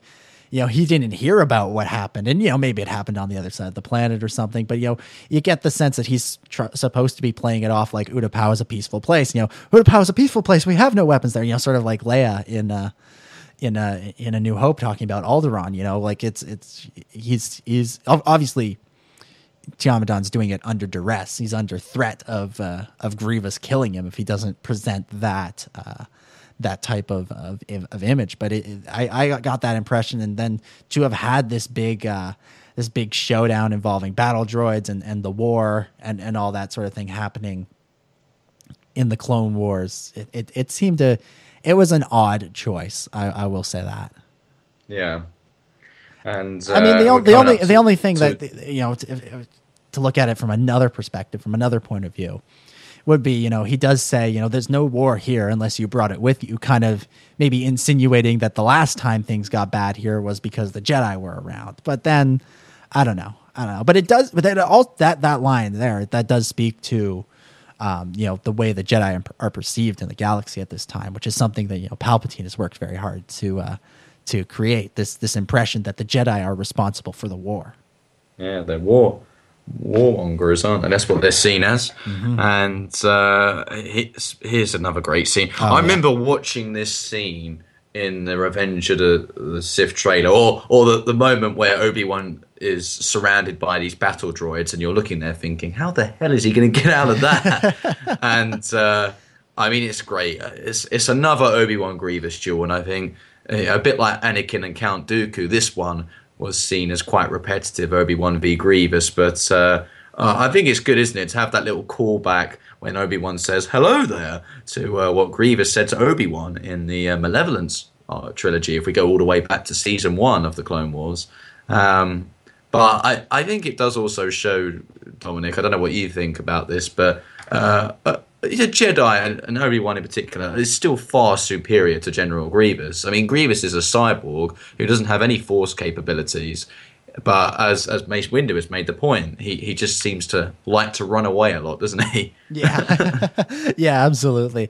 I mean, this scene is is very much you know when you look at the Clone Wars and then you look at this scene, it, it's kind of a continuation. You know, just the way that Obi Wan is almost kind of having fun in this scene. You, you know, you, even without having seen the Clone Wars, you do get the sense that they have fought uh, many times before. Uh, whereas uh, you know, whereas the first time we saw the movie, you know, it's kind of you're kind of wondering how how many times they they've seen each other. Uh, but now we know they have seen uh they they've they've fought. This isn't their this isn't their first go around. Uh, and and I and I think there's just something about this scene, you know, not only the, uh, the way, not only the fact that you had uh, Matt Wood as Grievous in both the films and the series, but also just James Arnold Taylor's performance in uh, in, in the Clone Wars, capturing uh, not only the the vocal similarities, but the the, the, the spirit of Obi Wan Kenobi, and and in, in these sorts of scenes in particular. Uh, you know, I think that really speaks to what how these two scenes work so well, how this scene and the series work so well together. It's another instance where it does feel like a continuation of what we've seen uh, across uh, across the various mediums. Absolutely, absolutely, and we're now coming up to the uh, to the big Palpatine Palpatine reveal. But I mean, we're in this little uh, war chamber here, and uh, and and Mace Windu is about to reveal the fact that he senses there's another There's a Sith Lord or there's a- something. I sense I mean, I mean, well done the Jedi. For catching on uh, just just about the uh, about the wrong time of the war. Yeah. I mean, I sense a plot to destroy the well, Jedi. it's you know it's And- it's better late than never. yeah. I- I, mean, it's true. He caught on to it finally, so I'll give him I'll give him credit for actually figuring it out. But uh, but yeah, he probably probably should have thought about this a little bit more. I just want to say briefly uh, for everybody listening to this, uh, if you're depending on the version of the film you're watching, you you might be at different uh, different points just because of the the play speed of Blu-ray versus DVD. Uh, so Ciaran is is watching the DVD and I'm watching the Blu-ray, and so he is a, a little bit ahead of me. And so I'm, I'm just getting to that scene now. I just saw Commander Cody pick up the lightsaber. so you know, if if you're noticing a bit of discrepancy, if you're watching along with us, depending on the version you have, I, I'm not sure about the digital copy how how different that would be. I, I tend to think that might be a little bit more in line with the Blu-ray, but then there weren't the, all the titles at the beginning, so just a little bit of uh, clarification for anybody watching along with us you you are you are most likely in the right place uh, but sorry do continue with uh, with what you were saying about mace there Ciaran Oh, that's right. Well, I, I had little more to say on the matter because uh, I'm sure I'll be talking a little bit more about Mace Windu in the upcoming scenes. But I, I, I'm assuming you're just about on the Palpatine Anakin scene now. yeah yeah well mace mace is still talking to the uh, talking to the council this is this is the one of those uh, weird technological things where uh, you know you, you would never notice it when you're watching it but it's only when you try to watch something together. But yeah now we've ju- i've just transitioned to the palpatine anakin scene. And this weird this weird office i really this this office that that palpatine has why is it all gray? Why is it basically in black and white Uh, it's, it's very weird, it's I such have a to say. weird aesthetic. I, I've always looked at that and gone, "What is up with that scene? Like, did they when they were creating the the background for it? Because I'm, I'm they probably shot shot it on green screen, but you never know. They may have built it as well. But it, it it just looks like they they they they they shot the actors in color and then they shot the background as in black and white. It's it's, it's such a weird scene. Yeah, it is a bit, but nonetheless, it's a very, very good scene. A very I mean, this is the shock of the century here, Dominic, isn't it? That uh, Ian, Ian McDiarmid.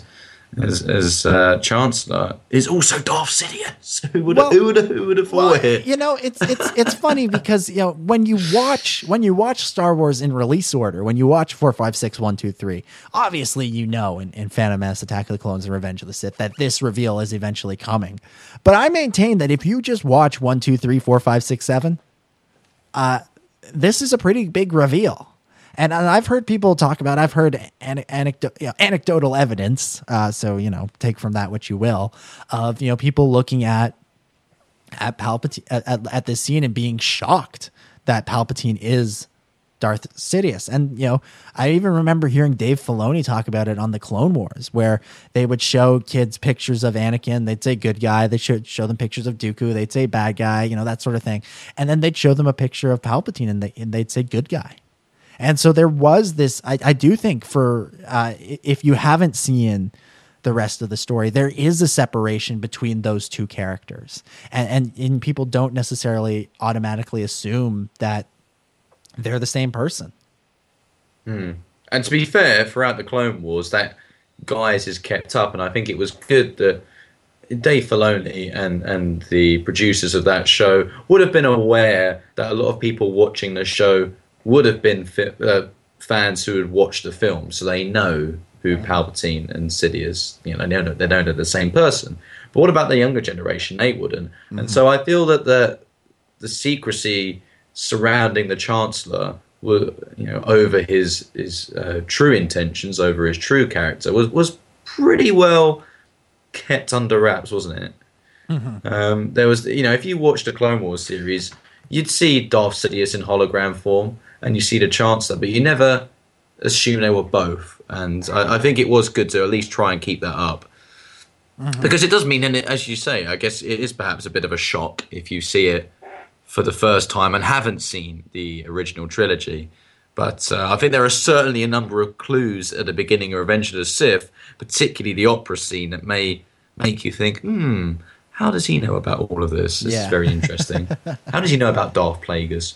Yeah. But there you go. Yeah, but what, what do you think of the reveal itself? I mean, it's a it's a pretty low key reveal, all things considered. That you know, it, it is in this moment of tranquility, of you know, where there isn't an imminent threat. You know, Jango Fett isn't hanging hanging out outside the window, going to to shoot one of them in, in a second. It, it is like it's it's a very, uh, you know, what I think you know.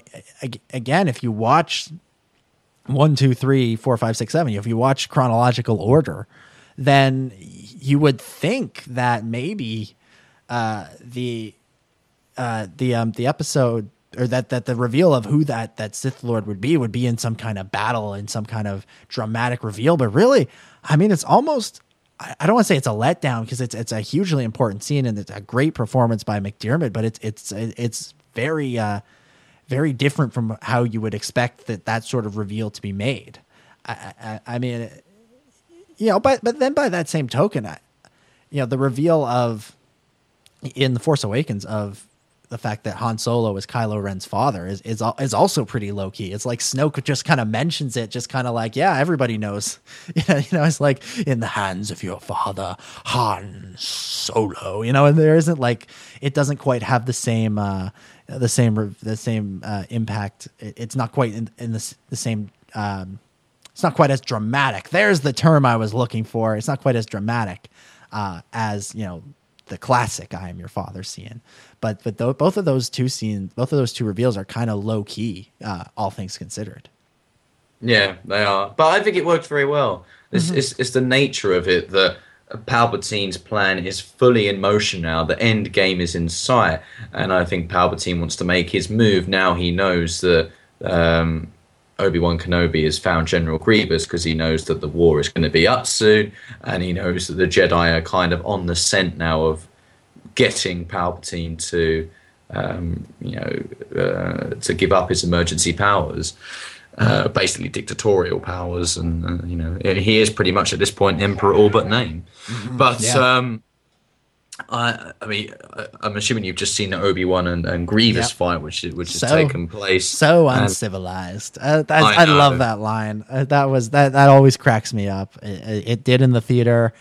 Uh, you know, I, I I don't remember much about seeing Revenge of the Sith in theater. I remember kind of lining up beforehand. I remember, I remember obviously, I remember my mom reading the crawl to my brother, and I, I remember little bits and, and pieces. And I remember the people uh, in front of us talking about how some of the movies had been on TV the night before, and they said, "Oh yeah, the second one and the first one." And at the time, I just assumed, "Oh yeah, Phantom Menace and Attack of the Clones."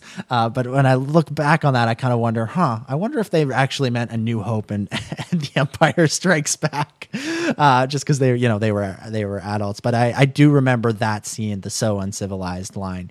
Uh, it, it got a it got a pretty uh, pretty good laugh when it happened. Yeah, Uh, but and got- uh, I thought it was interesting that Grievous got shot. Yeah. By the way, by a blaster. You know, Grievous so um, obsessed with lightsabers in particular. It was almost a bit ironic that Yeah. you know he, he was shot down like a droid, really, wasn't he? He wasn't um, at all a, some sort of honourable or heroic death. Or it was just sort of get shot in the heart. But there you go. Um, anyway, we're moving away from that scene now because we're we're coming up to the to the big confrontation soon. Um, But yeah, but Uh, we had the, we, the the scene uh, of Anakin and Mace, where Anakin tells him, you know, the truth, and Mace tells him to stay behind. I I, I think you know, Mace probably ma- is making the right decision. You know, we we've talked a lot about how Mace Windu makes a lot of the wrong decisions and represents a lot of what's wrong with the Jedi Order throughout the Clone Wars. But you know, in that scene we just saw, that is you know he he made the right call because you know when Anakin shows up, and that's when things things go wrong. And you- Absolutely, and, and you wonder what would have happened had Anakin not been there. Um, as we'll come on to see, a lot of debate still surrounds whether Palpatine was faking um, his, his, seeming uh, vulnerability, or whether you know Palpatine was actually in control the whole time and, and could have killed Mace Windu there and then, were it not for Anakin showing up and Yeah. he wanted to tempt him to the dark side. But uh, what do you make of this scene here, Dominic, of Anakin and Padme? They're both looking at each other from Yeah. a distance. They're- it seems there seems to be they have some sort of connection there. But Yeah. um, You know, it's it- a very poignant moment, isn't it? Th- yeah, this is this is one of this is a in this movie. This is one of the first times we really get to see uh, the Force itself being visualized. I mean, we kind of got it in uh, in The Empire Strikes Back um, with that with that vision, but I've always associated the the the vision in the cave being a result of Luke being in the cave. Whereas in this movie, a couple of times we sort of see the Force take more of a visual form with Anakin's visions uh, that he has of Padme. You know, in, in, a, in Attack of the Clones, and I think in the updated versions of Attack of the Clones, I think you actually hear some of the visions, but you don't ever actually see them. Whereas in Revenge of the Sith, you actually see them, and it's kind of almost in a way, you know, when you look at the Star Wars films in release order, it's almost kind of a precursor to the the Force back that Rey has uh, in in the Force Awakens, where she has a very dramatic vision that's reminiscent of the cave on Dagobah, but it's also a, lot um, a lot more all encompassing, sort of the way that uh, some of Anakin's visions are in this movie. And uh, and now the decision Yeah, to go and am rescue the, Chancellor. Senate. Yeah, yeah, yeah. No, this is uh, this this duel between uh, Palpatine and Mace. You know, you were talking a second ago. You know, how in control is Palpatine?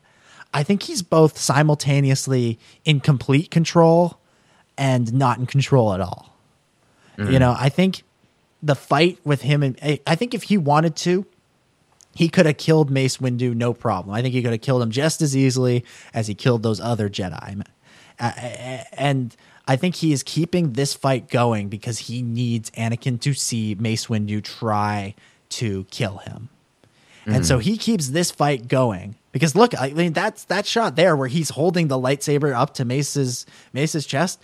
To me, that that suggests that he could have killed him right there, but he's keeping the fight going. He needs Anakin to see this, and here's Anakin. You know, he's going to rush in, and and he's and he- you know he's just arriving at where I'm at. Uh, he you know he's uh he needs Anakin to see that, but then once he lets once he loses his lightsaber, once he lets Mace take control of the fight, that's when he gives up control and he just has to trust that his uh his machinations, his uh his manipulating of Anakin will pay off the way he expects it to. Because I, I fully believe that, you know, if Anakin hadn't stepped in, Mace would have just killed Palpatine. He just would have killed it, and that would be it.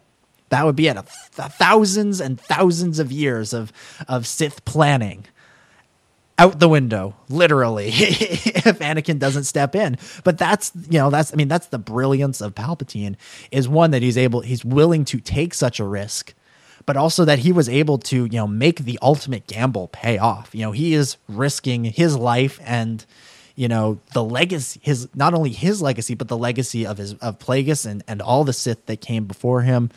Uh, you know whether that that that goes you know however however far far back that goes whether that's to you know Darth Bane or um, you know sometime a little bit after before you know we don't know. You know since since the, the EU was made Legends it's you know still it's a little bit more ambiguous as to how far this uh, this uh, this goes back into when when exactly Darth Bane existed and and, and when the Rule of Two came into uh, came into uh, action. Because you know i mean just to just to get uh you know just to go into star wars lore for a second here you know in in the old eu uh you know about a thousand years before phantom menace uh that's when darth bane was around and that's when he created the rule of two and and everything that happened uh, from Bane until Palpatine, that was all one big long long game that was played by the Sith. But uh, just the impression that I've gotten from the, the more recent uh, canon in, in in in Star Wars is that they're going a little bit of a different route because even just on Rebels, that uh, Sith temple on Malachor has uh, you know it, it has to be opened by by two people. You know, always two there are. Only you know there can only ever be two, uh, and, and so it's it's that same uh, it's that same idea that there are only ever two. Uh, uh, there's only a master and a and an apprentice. So I I, I don't think. Uh, I, I, don't know how far back the plan this plan goes, but we we do know that the Sith were in hiding for a long time.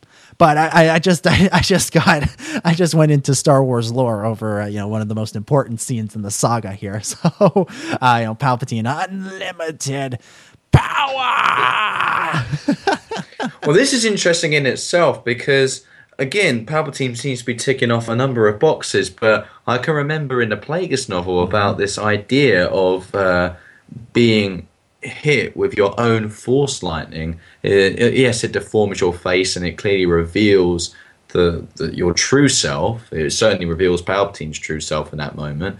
Um, but it is it, in a way it was supposed to make him more powerful, and so that line "unlimited power" it, it, it does perhaps ring true to the what Plagueis taught him. Um, and so you know, being having his own lightning deflected onto him, uh, again, helped him in a way. But you know, the point of the scene was not just about that; it was about turning Anakin. And in that moment, Anakin has clearly crossed the line from Jedi to to Sith. Not fully, not fully, but uh, he's certainly um, accepted uh, turning to the dark side as as the only objective. Well, the only alternative really at this stage. He's abandoned the Jedi now. Yeah, and and there's and just you know the the idea of Palpatine, you know, you know, feeling that that that ultimate power, you know, just the way, the way they the way that they um they were they um, modulated Ian McDiarmid's voice in this scene, it, it's almost reminiscent of the father or Mother Talzin from the Clone Wars, right? Where you almost get that like sense that he is speaking with the authority of a thousand years worth of uh, of, of Sith or, or thousands of years worth of, of of history, all in all in this one scene. It's just it's it's all it, it does kind of have that like secondary voice to it, and it, it's Yeah. it's so uh, it- you know you really get a sense that in this moment, this is the most powerful Palpatine ever feels. Like this is the greatest day of his life. Yeah, and it certainly speaks back to that ancient tradition. And it's, I, I didn't even think about the Mother Talzin reference. That's that's a very good uh, comparison to make. Um, Well, yeah, yeah, you know- I think it speaks to where you know, Palpatine is at this point. He is probably the most powerful being in the galaxy now at this time. Yeah, and you know, like those those He speaks with that authority. Mhm, Yeah, I mean, you look, yeah, the two characters that the two other characters that we've heard that from, the father and Mother Talzin, are, are two hugely powerful, uh, powerful characters. And you know, Palpatine's always been the most powerful, and he's always had the uh, potential to be the most powerful, but he's kind of been keeping that in check to keep himself hidden from the Jedi. You know, he's been uh, using all of his energy to cloud the Jedi's vision so that they can't sense that he is who who he who he is. And it's only in this moment where he where he finally convinces Anakin to turn and he embraces this full potential of the dark side that we we get that that audio cue that he is now at his most powerful.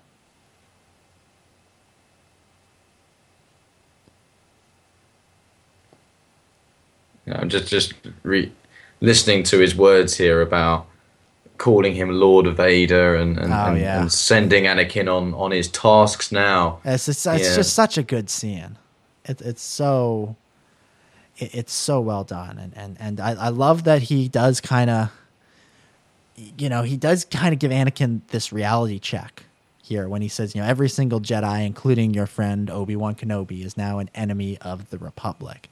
You know, it is this uh, you know sort of reality check that you know Anakin has turned to the dark side, and and he it was a very in the moment decision. It was a, an um, oh, what's the right word? A emotional spur of the moment. Um, I, there's a word. I, it, will come to me later. But I mean, it's a word that I don't know either, so Yeah. I, I, I, can offer very little input. yeah, but it, it, But, it, uh, it I know what you mean. It's a spur of the moment yeah, decision. he hasn't thought it through. You know, he he hasn't sort of sat there thinking about it, and so he you know he he may he hasn't faced those the realities of what it of what it comes with, and in this moment where he has committed himself to it and he has made that decision to turn, uh, he does think about you know he's he's not thinking about Obi Wan, but Palpatine brings that up now when Anakin uh, you know, this is that's maybe maybe it might almost be a, an, another test that you know here we have I'm going uh, uh, uh, from Palpatine's point of view of okay here's here's Anakin he's committed now I just need to make sure let's see how he reacts when I bring up Obi Wan And Well, exactly. I mean, it's a it's, it's a visceral reaction, really, isn't it? Based on deep emotions rather than intellect. That's what he's going for here. That, that's what that's what Palpatine is playing um, with. You know, he's playing with Anakin's emotions rather than saying to Anakin, "This is actually what's happening." He's saying, "This will help you save Padme. This is why the Jedi are evil because of you know the fact that they're against the Republic." You know, even though earlier in the film we've seen that Padme was even questioning whether fighting for the Republic was the right thing, Yeah. because of what it's become. Yeah. Uh, but here we go. This is the big scene, Order, Dominic. coming Order 66. and how how our perceptions of this scene will have changed after seeing the Order 66 arc from the Clone Wars.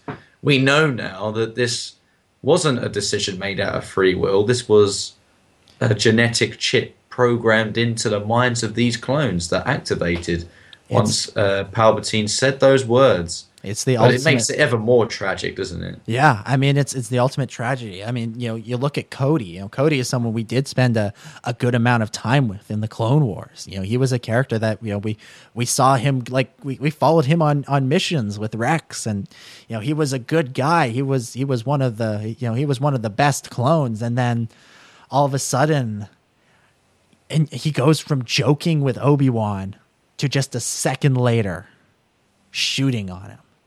I mean that like that is that is tragic. That is you know it's it's brutal. It's it's it, it's incredibly uh, you know to have watched these characters and you know I would have loved to have seen how Rex reacted to Order sixty six. What exactly happened? Did Rex take out his uh his uh his chip? I don't know. We don't know. Um, it, but it would have been so interesting to see how the series handled this with some of the clones that we did get to know, like Cody. I mean, that that was a good thing that the series did, bringing in Cody so early on. You know, making him be one of those characters that we followed on the show. So when he he did turn, it was all the more impactful. And here's here's Dave Filoni's least favorite scene: Plo Koon being shot down by, by his uh, by his clone troopers. Although we know not by Commander Wolffe, who made it out, made it out alive. Uh, good for good for Wolffe.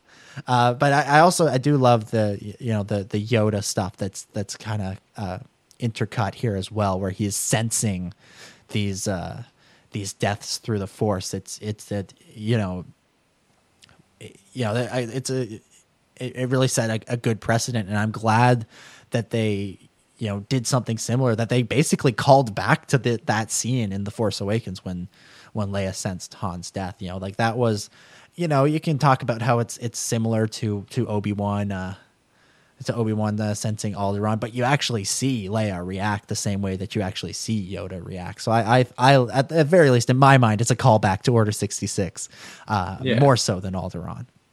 I mean, also uh, in in that moment, a lot of people talk about how it shows. You know, Yoda can obviously feel the presence of the Jedi all die, and oh my god, I'm just watching the big, big scene of uh, Anakin and, and the younglings. um, I, I always think of that robot chicken sketch in mind when Anakin just pictures them all in, in this I, uh, pic- picturesque version of the, him just chopping off flowers. and then, Um, and then he and then he brings home, serious brings- moment, and then he brings them home and leaves their corpses on the table for Padme. I brought not- you. not- I brought you home some flowers. Oh, that's lovely. Oh my god. uh, but yeah, I mean that, that, that That's, that's uh, that's a I, I mean that's a brutal brutal scene in the movie and and just such a you know you, you almost can't believe they went there. And Yeah, that was, it was, it was an extremely dark place to go under.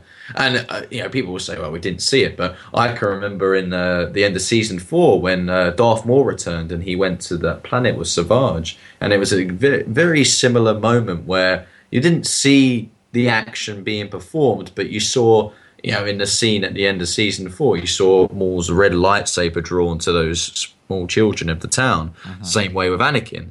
Uh, Yeah. You see in the temple, he Well, draws and- his and- lightsaber to that poor child. He's like, Master Skywalker, there are too many. What are we going to do? And and this is going to sound com- completely hypocritical given my my criticism of the Rebels season two finale, but I it, I, I do kind of think in that scene it's almost better that we didn't see him actually uh, kill them. I think having it be implied uh, was more than enough, and and I don't know what actually seeing him run the lightsaber through the kid would have actually added to that scene. I, I think it it you know cutting away from it, you know just just implying it is enough. You know, it, showing that happen would have probably be probably been taking it too far.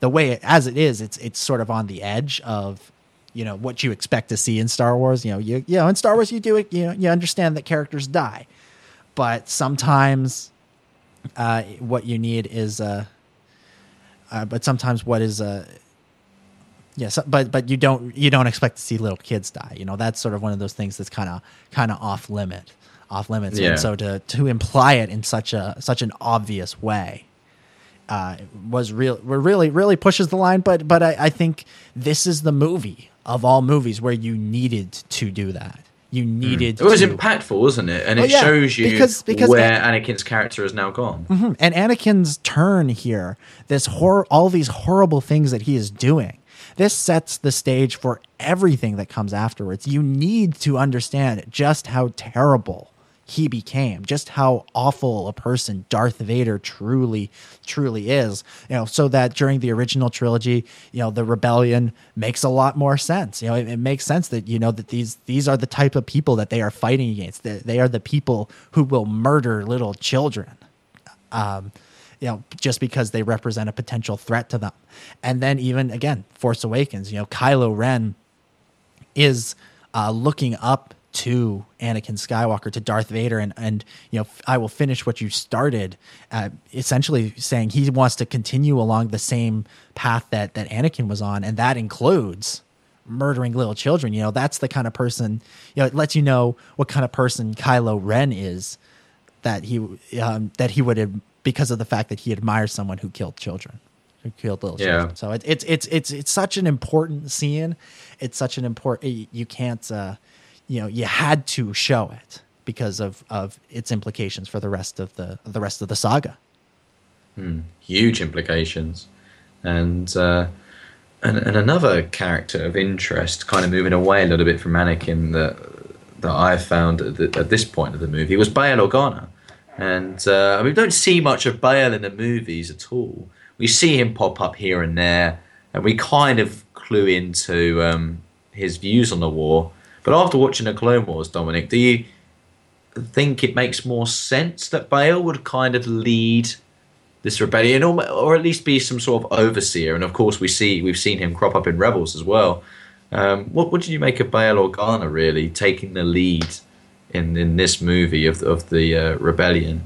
Yeah, yeah, it's it's it's interesting. You know, Bail is a character in the prequels that I I, I feel like was was a bit underused, and I, and I think that's a bit unfortunate because uh, you know as soon as we hear the name Organa, and this is again, this is coming at it from pe- as people that know the story that that that have seen it in release order. We know uh, the the importance of that name and, and, and everything that that name carries and, and, and the significance of it. Um, but it, again, if you're watching it one, two, three, one, two, three, four, five, six, you, you maybe you don't quite get that same uh, sense, that that same feeling of uh, of you know of this. Uh, of, of how important he is and, and what his role truly is. And it maybe this this whole this kind of this kind of thing kind of comes out of the blue a little bit. Uh, and so the clone wars does do a good job at, at expanding this. And you know some of those deleted scenes that were cut involved uh, Bail and and and Padme uh, creating what would have been the Rebel Alliance. And and what we wound up seeing on uh, on Clone Wars was a like a precursor to those scenes. And it's a little bit frustrating that uh, it was expanded a bit in the Clone Wars, but maybe just not uh, as overtly as people would have liked. Because I mean, I remember those episodes like Senate Murders in season two, Heroes on Both Sides in season three, uh, Pursuit of Peace. You kind of that that little arc did center around uh, uh, Padme, but but Bail played played a prominent role as well in that, and you kind of you kind of saw where his allegiances lied. Uh, it showed that he was a good orator, um, and it showed that he really took the side of, of, of the peace uh, uh, the peace plan, and you know rather than an increase in in, in, in the spending on on uh, the manufacture of more clone troopers. So it does kind of show you where he's coming from, and it does make sense then when we look at his perspective, and sure. of course Bail's perspective then uh, is modelled onto Leia's. That's who Leia will become. Really, is is you know Bail sort of becomes the mentor figure for for Leia, which is an important thing to remember. But you know, I I don't mind Bail, but I I don't really have much of an opinion on him personally because I just don't see much of him as the issue. And as you say, I feel like the name Organa is associated greatly with uh, with Leia rather than Bail. Yeah, yeah. I, I, I do. I do wish you know we'd gotten a little bit more development uh, from him. You know, he is one of those instances where it, it, it almost seems like it was assumed that people had seen four, five, six before they were seeing one, two, three, because he was because you know as soon as you say Organa on the show or in the movies, you know, people are going to sit up a little bit because we know Princess Leia Organa. That's a that's an important. We know this is an important character because he's going to you know play a huge role in shaping uh, w- another of the most important characters in the galaxy. You know, uh, arguably, you know, you know, top two or three. You know, with with, uh, with Luke and Vader. So she obviously you know we pay attention to him but I, I wonder you know it'd be an interesting experiment to ask somebody who hadn't seen four five six to to say what they thought of Bail and I, I do think the Clone Wars did a, a better job at conveying this uh, uh, the the sense of of his uh, of his importance and and his you know commitment to uh, to nonviolence. Uh, but I, I still wish a, a little bit more had been done with him, both in the movies and on the series. Absolutely. And uh, I've just seen the scene of uh, Palpatine communicating with the uh, old Separatist Council there, um, as Anakin is, is about to, to travel to Mustafar. He's on his way to Mustafar. And, and I do love the line, when Darth Vader arrives, he will take care of you. But uh, of course, Dominic, like a bit like Utapau, Mustafar has uh, cropped up in the Clone Wars as well. If we go back to the, the Children of the Force arc, uh, do you get a different interpretation or, or impression now of uh, of Mustafar when you consider its uh, importance and significance earlier in the Clone Wars? I, I don't know. I, I feel like Mustafar, uh, Utapau, Utapau is very. Um, it feels like it's it's populated. It's a civilized planet. There's there's lots of cities and, and that sort of thing. And uh, you know, Mustafar feels very much like uh, you know the worst part of the galaxy, which it's supposed to is, supposed to be. You know, you know, not many people live there by choice.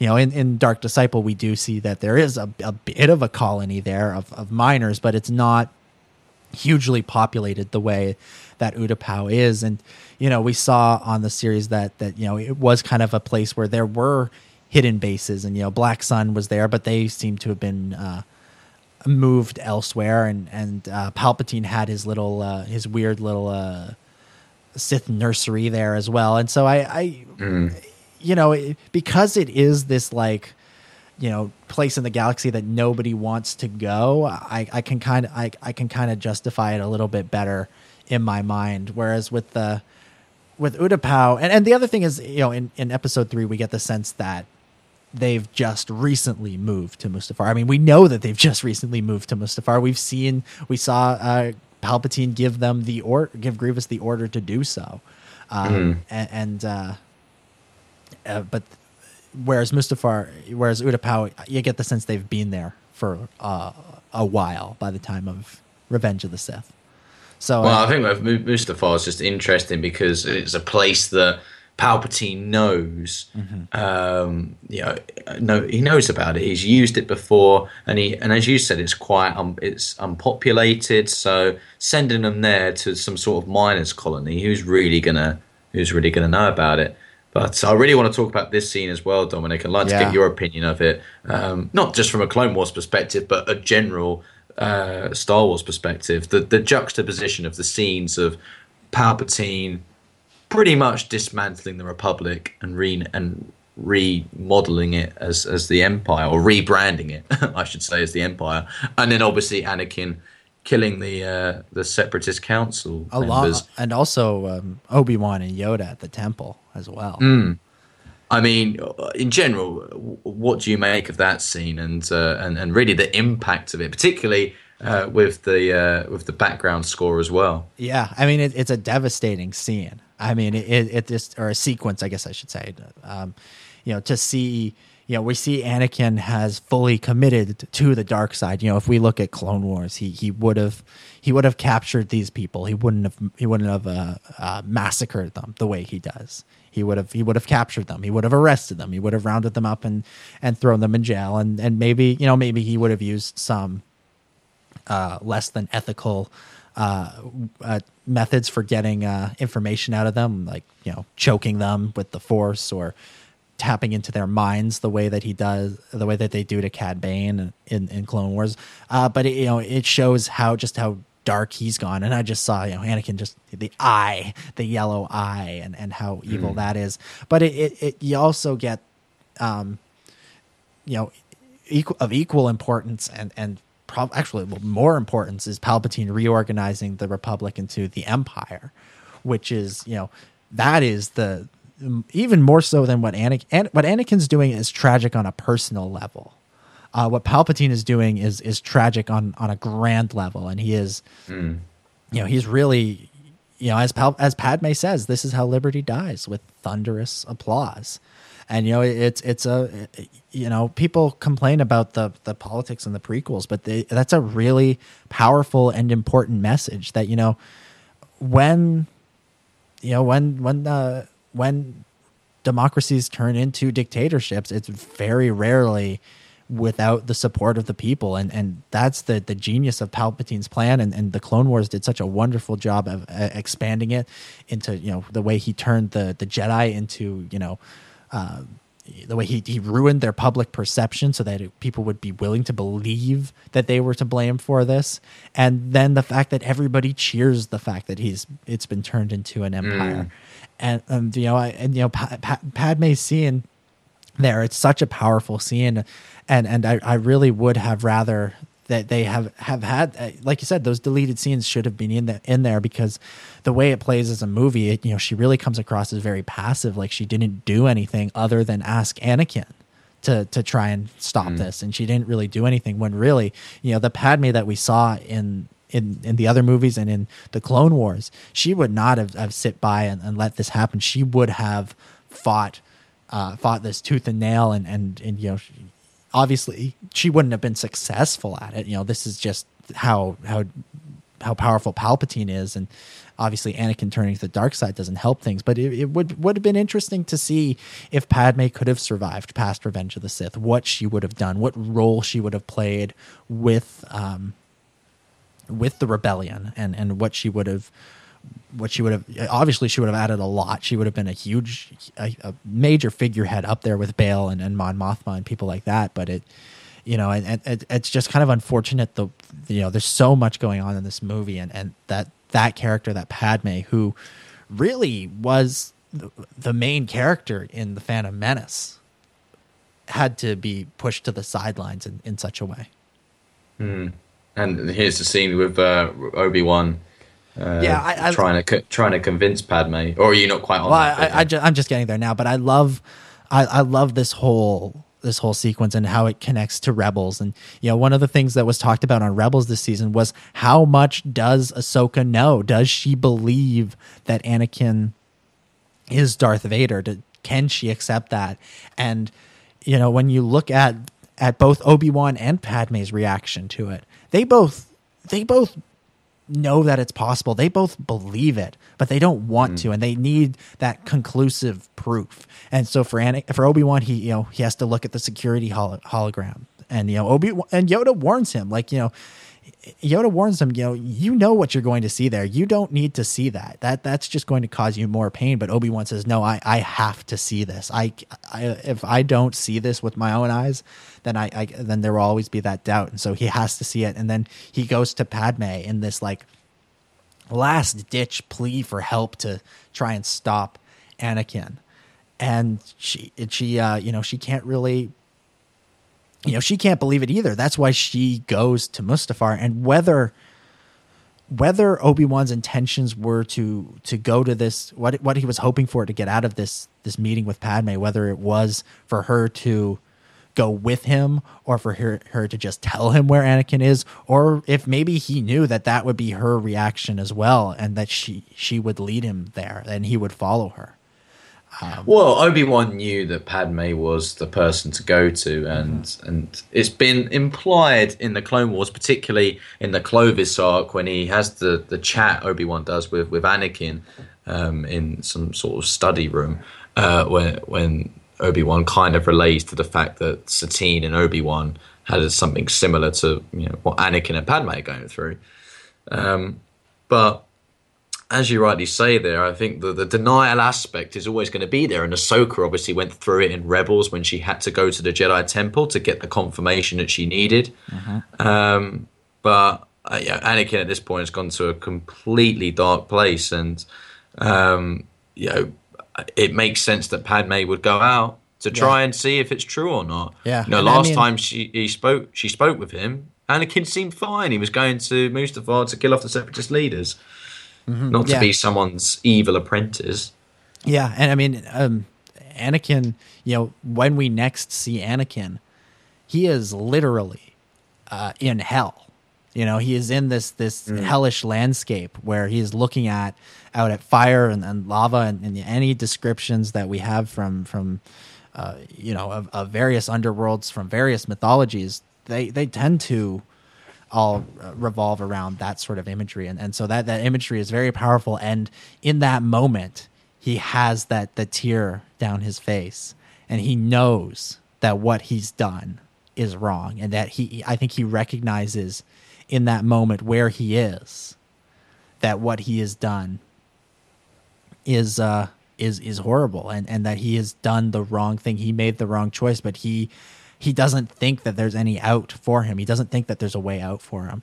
And uh, if you if you've played the revenge of the sith video game uh, of all places uh where an- during the fight between anakin and obi-wan you know o- obi-wan uh, they they stop and talk to each other a few times. And and you know maybe they shot some of this stuff and it wound up being cut or maybe it was in the script and they just decided not to go with it uh, but Obi-Wan says to Anakin, you know, come back uh, and, and, you know, atone for what you've done, basically, and I can help you. I can help you, um, you know, get through this. You know that they're they're you know you're not completely lost, and Anakin doesn't believe him, and, and you know, Anakin. I think Anakin recognizes that maybe his only path to redemption now is death but that was what he was trying to avoid the whole time was to avoid death so he either has to commit to this dark path in this moment the way he has or he is he's basically going to live his life trying to uh, atone for what he's done and he ultimately you know i he ultimately chooses to uh to try it to, to commit to the path uh which as we know is the is the wrong choice because once you once you start down the dark path forever will it dominate your destiny and consume it, you will be. So yeah, I mean, uh, here here comes the the confrontation or the or yeah how it kind of starts out with Padme now going to to Mustafar, and I think after you've watched the Clone Wars, Dominic, I don't know what you necessarily think about this, and I'd be interested to get your opinion. But this seems to be a bit of a culmination effect. We we alluded to it earlier, but there are trust issues, aren't there, between mm-hmm. Anakin and Padme? Yeah. and, and that's been seen throughout the course of the Clone Wars. And uh, you know, when we look at the Clovis arc, or, or that line that we talked about in Dark Disciple in, in the second part of the novel, when um, Padme compares Vos and Asajj's relationship to um, Padme and Anakin's. And there seems to be perhaps a bit of foresight or foreshadow there. But um, th- th- this scene here, when, when Obi Wan's about to walk down the platform, do you think it, it, it falls in line with what we've seen throughout the Clone Wars?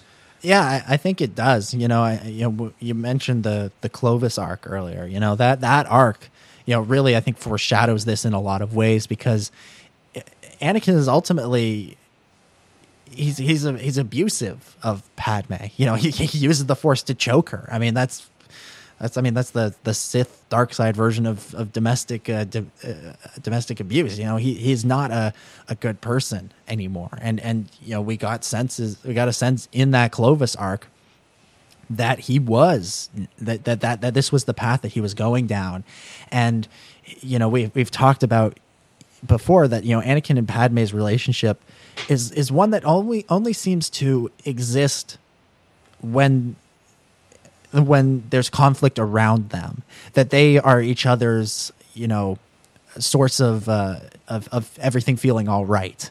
You know they they look to each other when things go wrong. And, and but when things are calm that's when things fall apart and things are calm. I mean that's the weird thing about this. A- and I, I meant to bring this up in the obi-wan padme scene but if you look outside her apartment like it's people are just going on going about their day-to-day lives. Like people haven't quite realized yet the full extent of what a galactic empire means or of what a sith empire means. And, and they haven't realized it yet. And so there's this like there is this kind of calm at the, that the war is over. Everything is is over. And and now you know we get that that you know they they don't ha- they don't they aren't going to run to each other anymore because there isn't that that conflict that is so emotion, emotionally disturbing to each other that they look for somebody else to to help them get through it.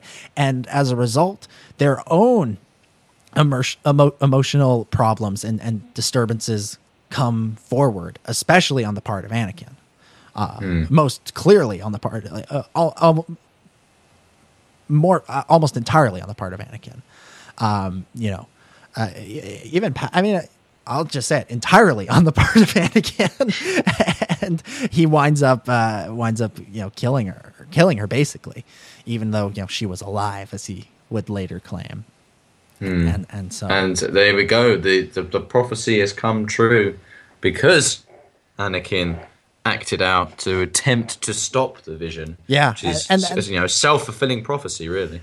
and and that was you know one of the things I, I was trying one of the points I was trying to make by bringing up Yoda's quote earlier that you know he tells Ahsoka many possible futures there are that like you need to you need to take these visions as you know as a potential future as, as something to to keep an eye out for um you know how you act on them could you know he's implying that how you act on them could determine what they what they are. But when he tells Anakin to basically just let things be, I don't think he conveys the same message. Um, it, it, it's a you know, and, it, and as a result, Anakin doesn't want to listen to him. He's looking for a more active, uh, more active answer. Now, I don't think Anakin would have listened to Yoda at all. I think you know he went to Yoda looking for answers, but he was also looking for a very particular answer, and and Yoda wasn't going to give him that answer. Obi Wan wasn't going to give him that answer. The only person who would give him that answer is Palpatine. And uh, I, I'm on the part now, Dominic, where Anakin is uh, proclaiming his his new empire, Yeah. the existence of it. Um, The duel. The uh, this is you know what the what the prequel trilogy was building towards was this ultimate. There was this showdown between master and apprentice, between you know two best friends, and you know it, it is it's it's it, it is even more impactful, I think, with um, the Clone Wars. Having seen that, Yeah, it, it certainly is, and you know, for, for everything that Anakin's been through, um, and particularly during the Clone Wars, with you know the loss of Ahsoka at the end. Um, I mean, to to what degree could you argue that the the the Jedi have pushed Anakin to to kind of think this way, to have this outlook of, you know, the Jedi are evil, which is what he'll proclaim later, and that the Empire and the Republic is the good thing here, really. Mm-hmm. I mean, over the course of the of, of the Clone Wars, you know, the, the series, do you think there are instances where you can see Anakin perhaps wanting more or, or uh, displaying this this kind of power, this drive for power almost. Yeah, I mean the the Jedi do kind of they they really they never knew how to handle this kid. They never knew how to handle the chosen one. And as a result, they they did everything wrong with him basically. Uh, with maybe the one exception being giving him a, a Padawan. You know, that that Ahsoka may have been their their one good move for Anakin, and ultimately, ultimately he. Uh, yeah, ultimately they, they ruined that too by by not trusting her and, and, and getting too involved in the politics of the war and, and not following their own moral codes and their own ethics. So you know it, it is a you know the Jedi. I do think the Jedi are, are very much to blame for what happened to Anakin. Now I, I want to bring something else up with uh, with Anakin and Obi Wan. Do, do you think that maybe and, and I was sort of thinking back to the Clone Wars. Do you think that maybe uh, Obi Wan had a better and Obi Wan's perception of his friendship with Anakin was a lot better than Anakin's perception of his friendship with Obi Wan. Because Obi Wan has known him his entire life, he watched him grow up. He, ha- he, but he was also the mentor figure. He also had to be tough on Anakin, and even after they were out of the traditional uh, mentor apprentice uh, roles, even when they were technically equals. Uh, although I guess Obi Wan was on the council, so maybe they weren't they weren't exactly equals, but they were they were a lot closer. It was always Obi Wan who was the one who was still giving advice to Anakin. He was still giving advice to Anakin, and and maybe Anakin perceived that as as a bit uh, as frustrating as, as you know that Obi Wan still didn't trust him even after everything that they had been through. And, so then you know Obi Wan perceives them to be great friends because he's he thinks he's he's helping Anakin, and they and they do. They have a lot of good times. They have a lot of laughs. But uh, in the back of Anakin's mind, there's always this sense of you know he still looks at me like I'm a Padawan. Uh, He still doesn't trust me, and so you know you look at how you know Anakin's last words to Obi Wan are "I hate you," whereas Obi Wan's last words to Anakin are "You know, you were my brother. I loved you," uh, and then in A New Hope, you know, when Obi Wan is thinking about Anakin, you know, he says he was, you know, he's a good pilot, a cunning warrior, and a good friend. And just, I mean, you know, obviously Sir Alec Guinness had no way of knowing the the specifics of the backstory uh, when he played that scene, but just the way he does and the way he reflects, there's this such a sense of like a, a wistfulness and, and a desire to go back to those old days, and and he, he you know he and maybe maybe even a little hint of regret at uh, you know the way things ended, and, you know whether you want to you know, you know, however you want to read that scene, but it, it, it does get this. You do get the sense maybe that that Obi Wan had a better um, better sense of. Uh, uh, he felt their relationship was a lot better than Anakin ever did. I think Obi Wan understood Anakin better than anybody else. Um, uh, maybe Ahsoka, uh, you know, bar Ahsoka. You know, when you look at some of the instances in the Clone Wars, whether it was, uh, you know, in season two with, with Mandalore and um, you know, season six, when in the Clovis arc, when Obi Wan talks about the relationship between him and S- Satine, and he kind of compares it. I think he's trying to empathize with Anakin and say, "Look, I understand what you and Padme are going through." Uh, there's also the slave arc with the uh, Zygerian arc, where he talks about Anakin's past as a, as a slave, and he kind of recognizes that it's going to be hard for Anakin to accept uh, what these Zygerians do, and that Anakin will be driven by emotions. He realizes Anakin's a very emotional character, and and to follow on from that, the Hardeen arc in particular, when Obi Wan uh, has to hide to Anakin about his death because he wanted to portray it as as, as real as possible. You know, Obi Wan understands Anakin, but that's not to say how he acts with Anakin doesn't fuel the fire of uh, Anakin's perception of Obi Wan. Sure. You know, I, I, I look at Mortis as well when Anakin does sort of turn to the dark side, um, and he just kind of foregoes it all. And you know, Anakin's real mentor, in a way, yes, it was Obi Wan, but it was Qui Gon. I think it was Qui Gon who Yeah. who was the one who brought him to the temple, who stood up to him. You know, in a Phantom Menace, Obi Wan was like, "Why are you training? You know, why are we bringing on another pathetic life form?" Is what he said, didn't he, on Tatooine? Yeah. You know, I, I, I think sometimes Obi Wan's view of Anakin is skewed, um, but and I think he does understand Anakin, but I don't know if he necessarily responds or reacts to Anakin the way Anakin would like Obi Wan to. So whilst he understands him, it doesn't mean that um, his words match his actions. I think that that that's part of the issue with Obi Wan. Um, you know, he always looks at it from a certain perspective, but it doesn't mean it's the right perspective. But I mean, when you look at this this battle between Obi Wan and Anakin, this duel, it is so fueled with emotions, and you know, the the kind of lava when it erupts Oh yeah. almost represents that, doesn't it? Really, the the kind of intense nature of the uh, of the duel. But I just want to ask you a question, Dominic, and this is kind of going a little bit away from Anakin and Obi Wan and back to Yoda. Sure. Because Yoda ta- tackles Sidious, doesn't he? He goes to find him and, and looks to try and kill him.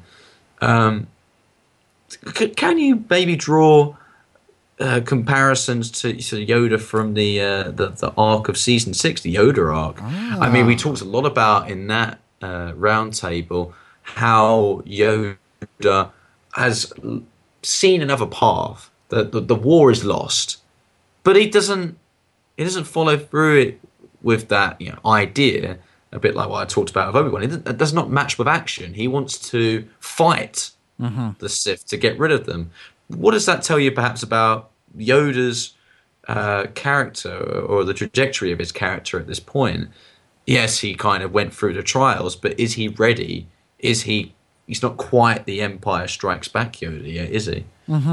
Yeah, I mean it, it's interesting because the, the you have to wonder what uh, in the Yoda arc what the, the that journey is. Is it to accepting a, a, a journey of nonviolence, or or is that the, is that the answer? Because uh, you know, one of the interesting things about Star Wars is that you know there is a a, a very um, you know a, a message of, of sort of of pacifism and and uh, and and nonviolence and that sort of thing with what happens with Luke and and you know appealing to people on on, on their humanity. But the but by that same token, you know that's that wouldn't be possible without the lightsaber duel and without the fact that the Rebel Alliance was attacking outside. So it, it, it's kind of an interesting contradiction in Star Wars, and and so I, I feel like Yoda's. Uh, you know whether or not he you know, whether or not he really follows through on it you know he it's you know, he says open to us a path remains that yet unknown to the sith and i feel like it's that it, what it what it ultimately comes down to is you have to be open to death and and or at least in the Star Wars galaxy, you know, they have to be open to death. They have to be open to becoming one with the Force. That when you try, when when the Sith, they try to prolong their lives, and and and that's what will ultimately be their downfall because that that's what they're trying to do is is is is is just that. And you know, Palpatine is kind of doing that with with Vader. You know, he he doesn't re- he doesn't think Vader is an effective uh, enforcer anymore. So he, he needs somebody to be out there doing his bidding. He can't be doing that himself. So he he kind of gets overconfident and he tries to do the same thing, but kind of a, a almost a lazy version with Luke. And, and so he doesn't uh, he doesn't ever really you know he he he he fear he still fears death and and he but he where am I going with this? uh, he he uh, you know, but what, what Yoda and, and Obi Wan have is is this advantage of uh, almost like a peace of mind that there it, that there are other options, there are other ways for for them to go about. That that doesn't mean they can't still try the more traditional. I don't know. I don't. You know that is you know that is like that kind of is the ultimate contradiction of Star Wars, right? Is that you know the the way to the way to peace is is through through love. Uh, you know that's how Anakin. Uh, uh, that's how Luke appeals to Vader or to Anakin, I should say. But by that same token, I mean the the Rebel Alliance can't win the war without blowing up the second Death Star, without being involved in that, uh, in that uh, that space battle. And I, and I think that's you know always been one of George Lucas's things is that it's it's never one way or the other necessarily. There's always it's always somewhere in the middle. Uh, and and you know he, even you look at the prequels, uh, you know pa- Padme kind of kind of suggests this, that, you know, to Anakin when they're talking about the political system. You know, Padme says, you know, Anakin sort of lays out this this situation where everyone should just agree. It should just be one way. Whereas Padme is is trying to, you know, convey to him that they are trying to uh, do the right thing. But then, you know, you're also, you know, the films also make you aware that even though there are senators trying to do the right thing, there are bad senators, but then there are bad senators and there are good senators. And, and you know, there's never, you know, it, I think it all comes down to the line only a Sith deals in absolutes and that there are no absolutes. And, and, and you have to kind of accept that. And, and, and that, I think, ultimately is maybe the message of the Yoda arc. And, That, was- that was I a mean, that was a that was a long walk to get there, and it kind of went down the wrong street for a while there too, and, and stuff. But yeah, down the down the wrong path you have gone, Dominic. yeah. Um, but we got but- there. We got there in the end. But speaking of absolutes, I mean, Anakin speaking a lot of absolutes in this sequence Uh-huh. here when he talks about the Jedi plotting to take over. You underestimate my power, and, And- uh, and now now he's you. burning to a pulp, basically, isn't he? That's that's that's penance for you, isn't it? Really, for everything he's done in a very short space of time. Mm-hmm. But um, yeah, I mean, this is. I think this is probably the scene that made this film or cemented it being a PG thirteen or a, or a twelve. Oh, yeah. But uh, it was needed, wasn't it? And it, it kind of shows you, uh, uh, visibly showcases Anakin's turn, His his fall to the dark side. We talked about how uh, the deflected lightning on Palpatine managed to kind of remove his mask and reveal his true guise. And with Anakin now, the true guise is there. And um, it, it really does show how far he's fallen. And he talks about how Obi Wan perceives the relationship. You're my brother, Anakin. I loved you, and uh, it's it's gone away now. It's all it's all it's all dis- it's all dissipated for Anakin. So I guess I'll, ask you, Dominic. It's a sort of reflective question. Looking now, you know where Anakin is at this stage. He's now becoming Darth Vader. The suit is about to be put on him. Uh, you what? What in your mind is the key factor from the Clone Wars time period that has led Anakin to this path? Is it, say, the loss of Ahsoka? Is it, um, you know, the kind of Padme relationship and, and, and Clovis and how that all, you know, worked out? You know, what about the distrust with the Jedi and, and arcs like the the Rako Hardeen? Yeah. Um, Yeah. What, what, what do you think? What was the chief one for you? Well, I know they all had a part to play. yeah, they all you- had a. They ultimately it's it's the distrust of the Jedi, and I think that is best embodied by Ahsoka leaving. I think that represents uh, to to Anakin the ultimate, you know, the ultimate uh, betrayal of, of of trust of you know that that this idea that the Jedi, who, you know, are supposed to be the good guys, that they were so willing to give up on one of their own so easily. And and you know, Anakin obviously he has the attachment issue, and so he's going to be uh, extra sensitive when this is about Ahsoka.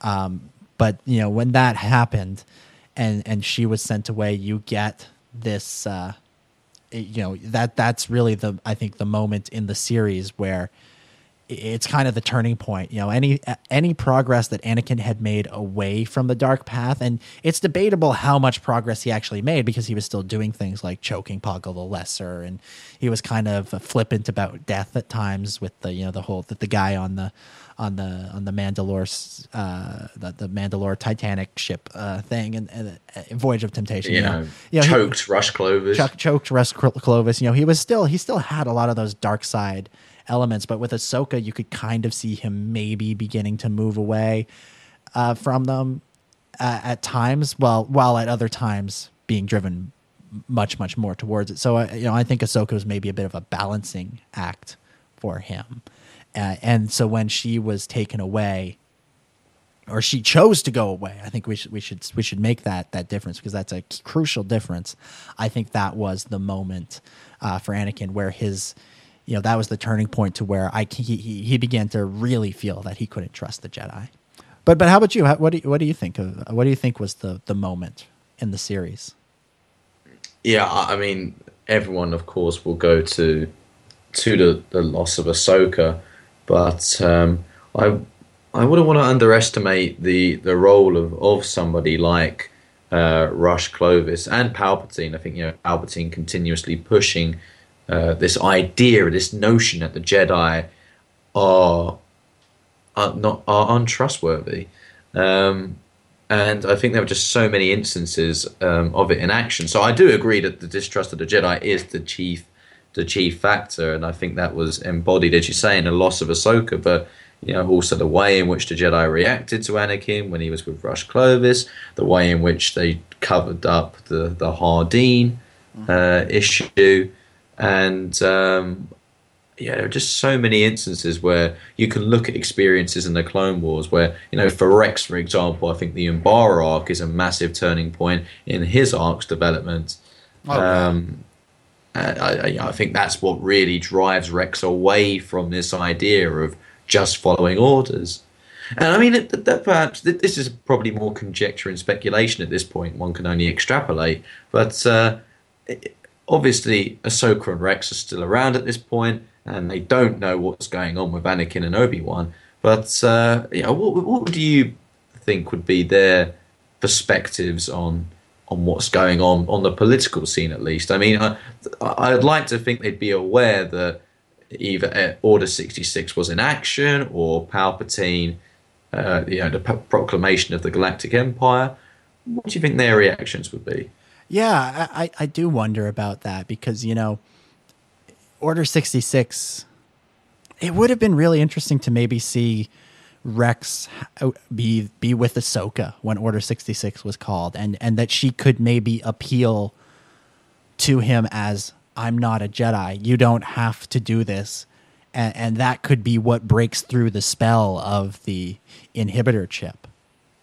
Um, uh, or the chip, you know, the chip that, that contains Protocol 66. You know, it, it, it, I think that that would be the would would maybe be what happened. But I, I think you know, they have to be aware of what's going on, and I have to be. I think they they both think of it as a great tragedy that this this has happened, and and you know, Ahsoka probably did have to run from some clones who who didn't understand the difference between you know what sh between a Jedi and between her, and, and so I I think uh, you know if Rex had his chip taken out before this and he just had to witness what happened, I mean that would be even uh, almost be even more tragic. Of you know he he was able to save himself, but not all his brothers, and all of his brothers became you know just the the worst the worst of the worst and and and so i i i, I would love to see what happened i i you know they both i'm sure they were both aware of order 66 and the rise of the empire and all that stuff but um the, the specifics is a is a story that uh, I hope one day will be told. I definitely I definitely do hope that that's a story that that they have uh, they have plans for. Um, Well, there's been a lot of allusions to it, hasn't there? Yeah. Particularly in Rebels, actually. Oh, for sure. As to what happened in the lead up to Revenge of the Sith, whether it would be um, when Ahsoka talks to Anakin, uh, uh, talks to Ezra about the last time she saw Anakin, and actually in the season finale, without again giving too much away, but. Uh, you know, Maul makes a couple of references of saying, you know, running away again, Lady Tano. You know, I, which which lend, you know suggests that those two did meet in the Clone Wars, and that must have been around the time of the Battle of Mandalore, Yeah. because Well, I- I think- uh, Ahsoka never ran into Maul. Uh, yeah, from I- what I we've seen I on the think Clone Wars. From from stuff Dave Filoni has said, that that final arc of the Clone Wars, where Anakin did run off to save the Chancellor, would have involved Ahsoka and Maul in a big way. Well, there you go. So that I like the little references they they're having to that particular arc, and it make makes me believe that that story will crop up at some point, whether it be comic book form or whether it would be expanded on in the lines in in, in Rebels. But we'll have to wait and see. But we are we are coming to the end of the movie. Amazingly, Yeah. it has actually gone very quick. But um, I mean, when uh, perhaps just to consider the landmark at this point, this is when, of course, um, Vader is born, and and Sorry. that's a very good impression. And and when, of course, Bail, Yoda, and Obi Wan go their separate ways.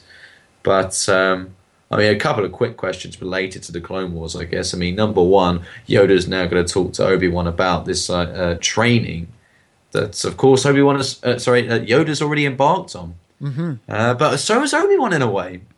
Because this is the time. Do you think that uh, when Yoda talks about Qui Gon, Obi Wan is going back to the events of Mortis and thinking, Qui Gon, that was him. Yeah, was well, I, I, abs- I absolutely do believe that that this, you know, you know, when the when the movie was made, the Qui Gon remark, obviously, we we thought that was sort of just him being surprised at being able to hear, uh, that that that that he could still commune with his old master. But now, having seen the Clone Wars, you know, that surprise can be sort of, oh my god, that actually happened. That was, you know, that wasn't just uh, some kind of weird, uh, some kind of weird fever dream vision type thing. Because you know that, uh, uh, you know, I go back to that line where Anakin says to Yoda something to the effect of, you know, Obi Wan doesn't believe in in what happened. You know, he doesn't. He thought it was just a vision or something. When in reality, they were talking to to Qui Gon, and I think when Obi Wan actually. Uh, you know, I, I don't think Obi Wan has necessarily begun the training, and I think that training is something he's going to have to do over the next uh, 19 years on Tatooine. Uh, but I, I do think a big part of that is going to be coming to terms with what happened on Mustafar, and and what happened to his friends, and and trying to uh, trying to to have to live with that. You know, that's something Obi Wan has to live with. That's the tragedy of, of Obi Wan Kenobi is is he has to live with the knowledge that he failed, and there's nothing more he can do about it, and except wait until Anakin's son is is ready, or Anakin's daughter, I suppose, uh, um, is, is ready to uh, take on uh, what was once his mission that he failed at.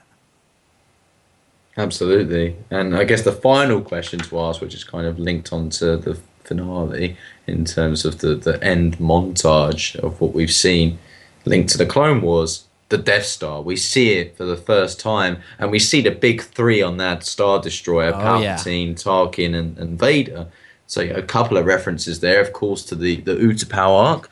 That, you know, Palpatine was trying to procure a crystal which could be used in the construction of the Death Star, but uh, also Tarkin. And um, I mean, Tarkin's character in the Clone Wars I think is very interesting as well, particularly his interaction with Ahsoka in that final arc.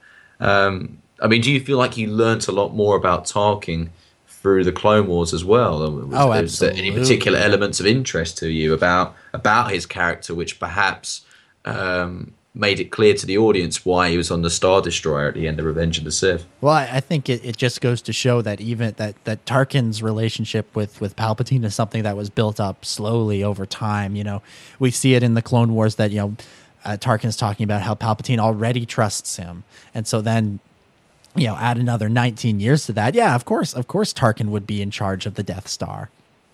And you know, if you and for people who have read the Tarkin novel, you know, there's stuff in that early on where it's uh, you know they're talking about how how uh, how Palpatine kind of he kind of did the same for Tarkin that he did for Anakin, where he he really helped him and he was a he was a mentor to him to the point where you know Palpatine told Tarkin his first his first name. You know, he, he that's something he generally you know most people don't know. He they don't know they don't know Sheev's first name.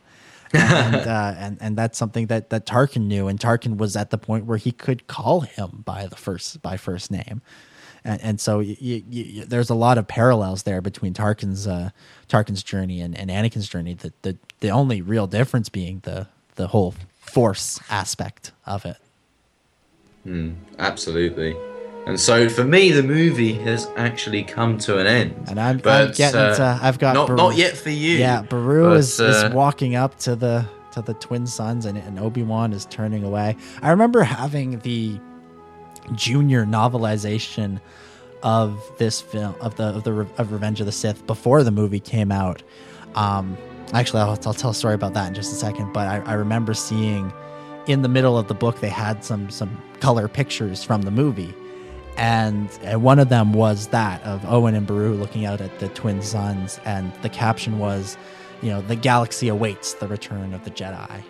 And even then, you know, I sort of thought, oh, that's so cool. It was such a, and I just even thinking about that that that line as you see that that imagery gives me uh gives me goosebumps.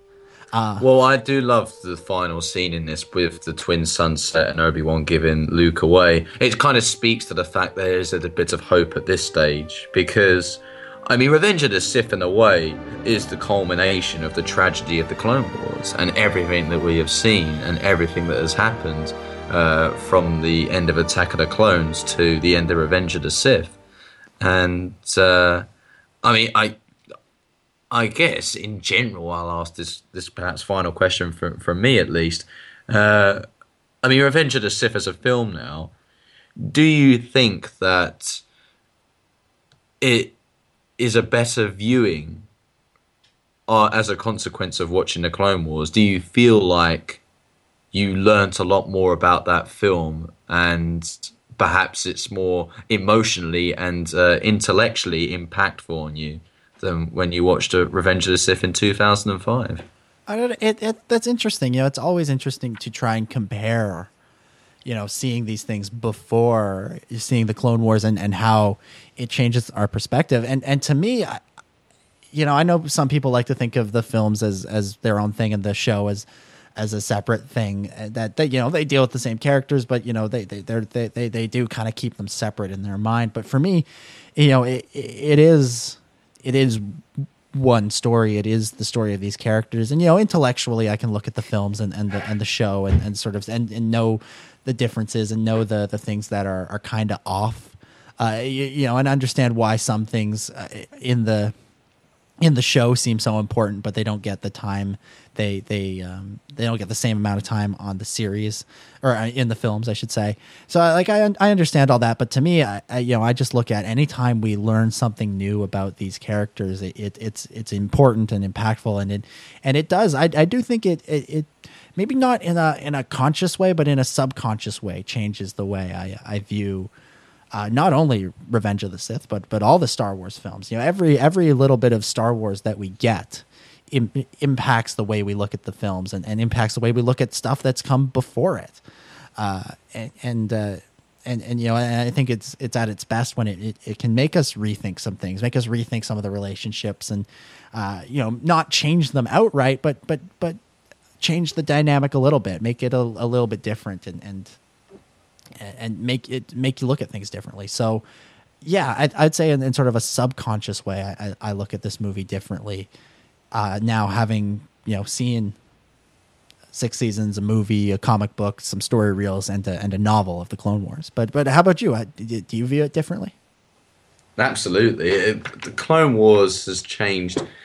I wouldn't say an entire perspective on the film, but it, it, it's changed it in a very good way. It has had an impact because the Clone Wars as a TV series is just rich of new content, and you know, we've spent about two hours talking about the film because that's how long the film is. But I mean, a lot of what we've discussed in this commentary has been about how the Clone Wars has impacted on Revenge of the Sith or, or the ties between Revenge of the Sith and the Clone Wars.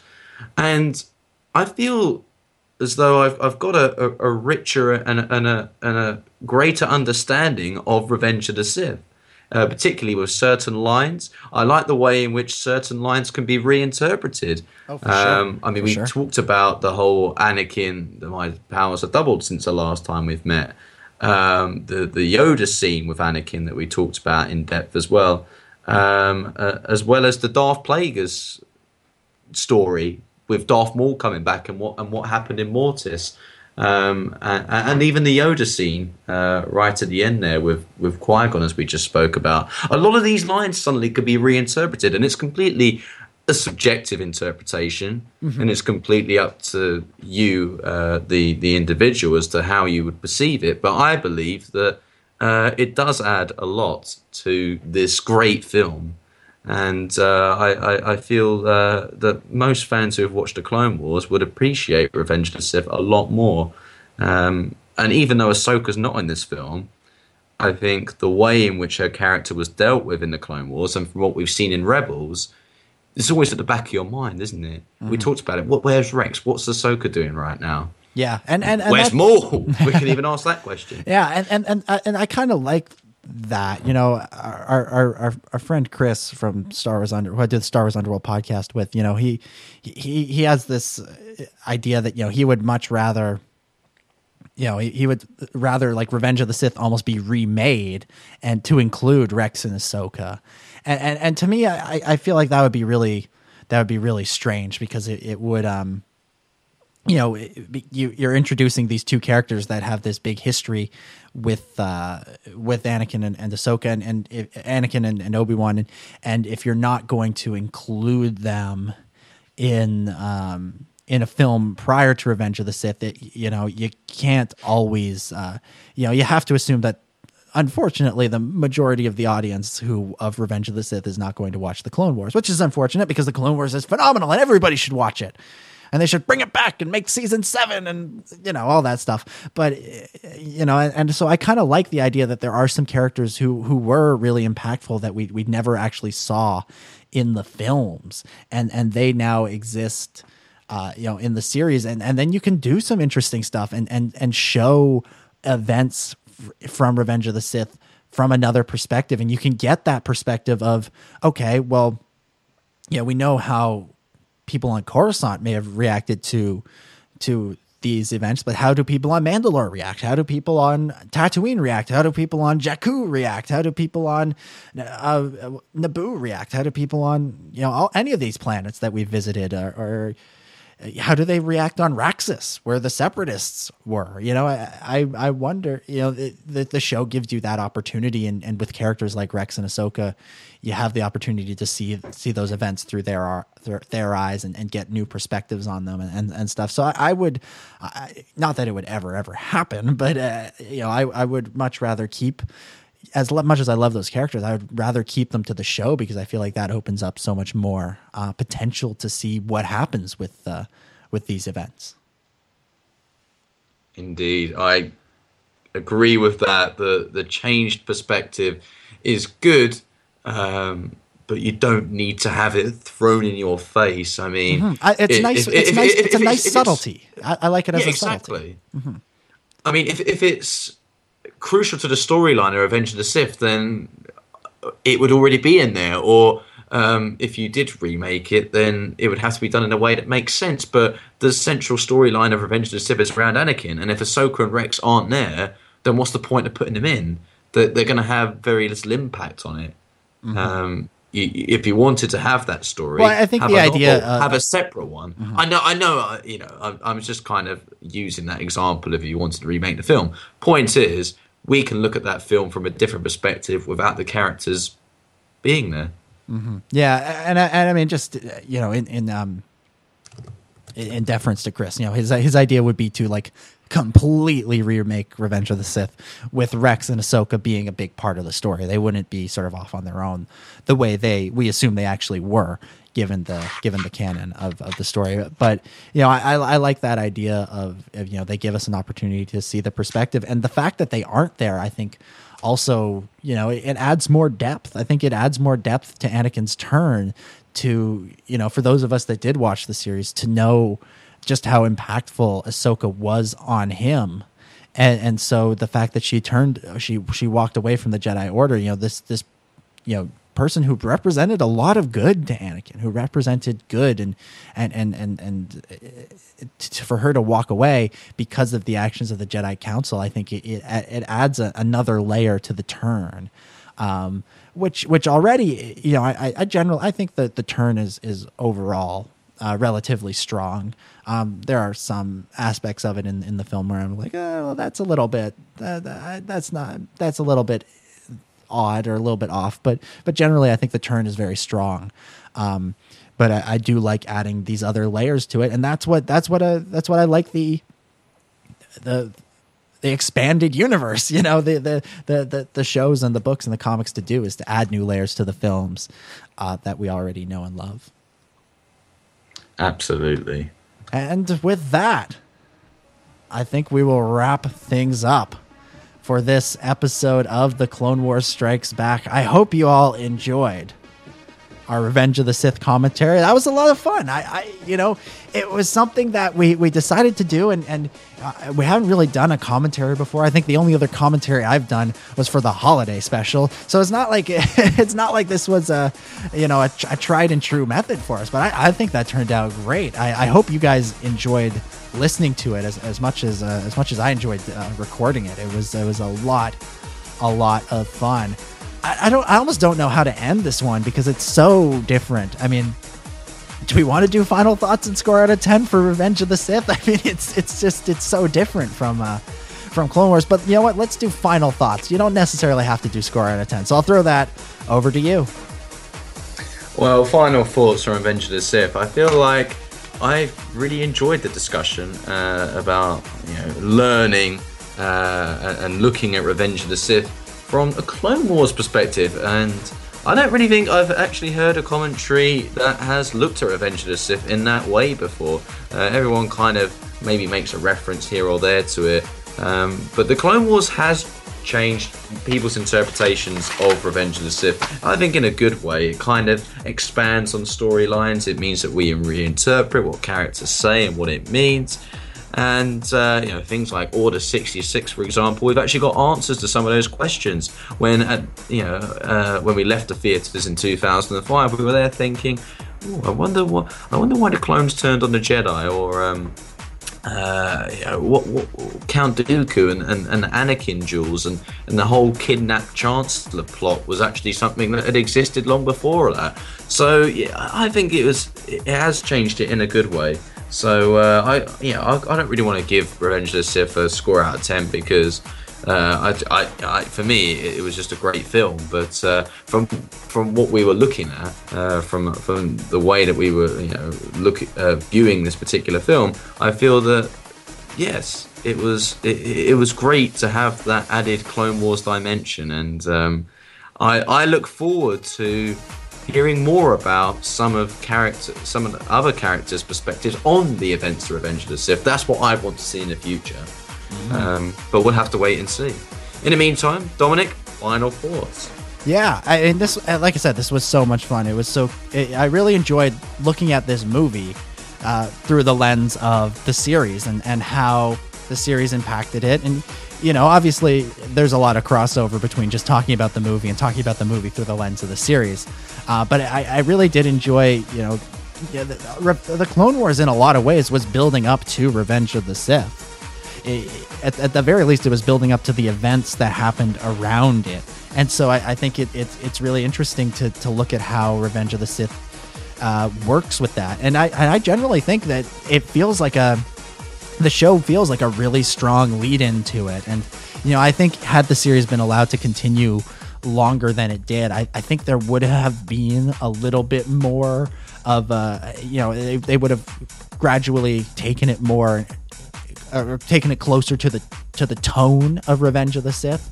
You know, there's still because of the gap between the uh, planned ending of the series and the actual ending of the series. There there is a little bit of a tonal shift when you go from the end of the Clone Wars to Revenge of the Sith. But overall, I, I, I think they flow together quite nicely, and it was a lot of fun to to look at the two as one instead of uh, instead of separately. So that'll do it for this week here uh, on the Clone Wars Strikes Back. So we've we've done we've done the Clone Wars, we've done the story reels, we've done the comic, we've done the novel, and we've done Revenge of the Sith. But we're not done yet. We're not done yet. We're going to keep the show going. We want to keep it going at least a, a little bit longer. We want to hit episode 50 at the very least. We want to get 50 quality episodes. So we've got some fun ideas for how to do that and, and things we'll be doing over the next uh, the next few months. Uh, so stay tuned for all of that. We should hopefully we'll have a new episode as I, and I say this every time, hopefully we'll have a new episode out in two weeks' time. Uh, as you should know by now, if you've been listening to the show since the beginning, or even just uh, following along at a later date, uh, those that that probably rings pretty hollow. I, you know, we, we make we, we like to we would we, we, we, would we like to make the plans, and we would much rather stick to them, but just sometimes it doesn't work out. So, uh, but we'll we try. We will try to have another episode out in. In two weeks' time and to get back on a consistent uh, release schedule as we uh, as we head towards the finish line.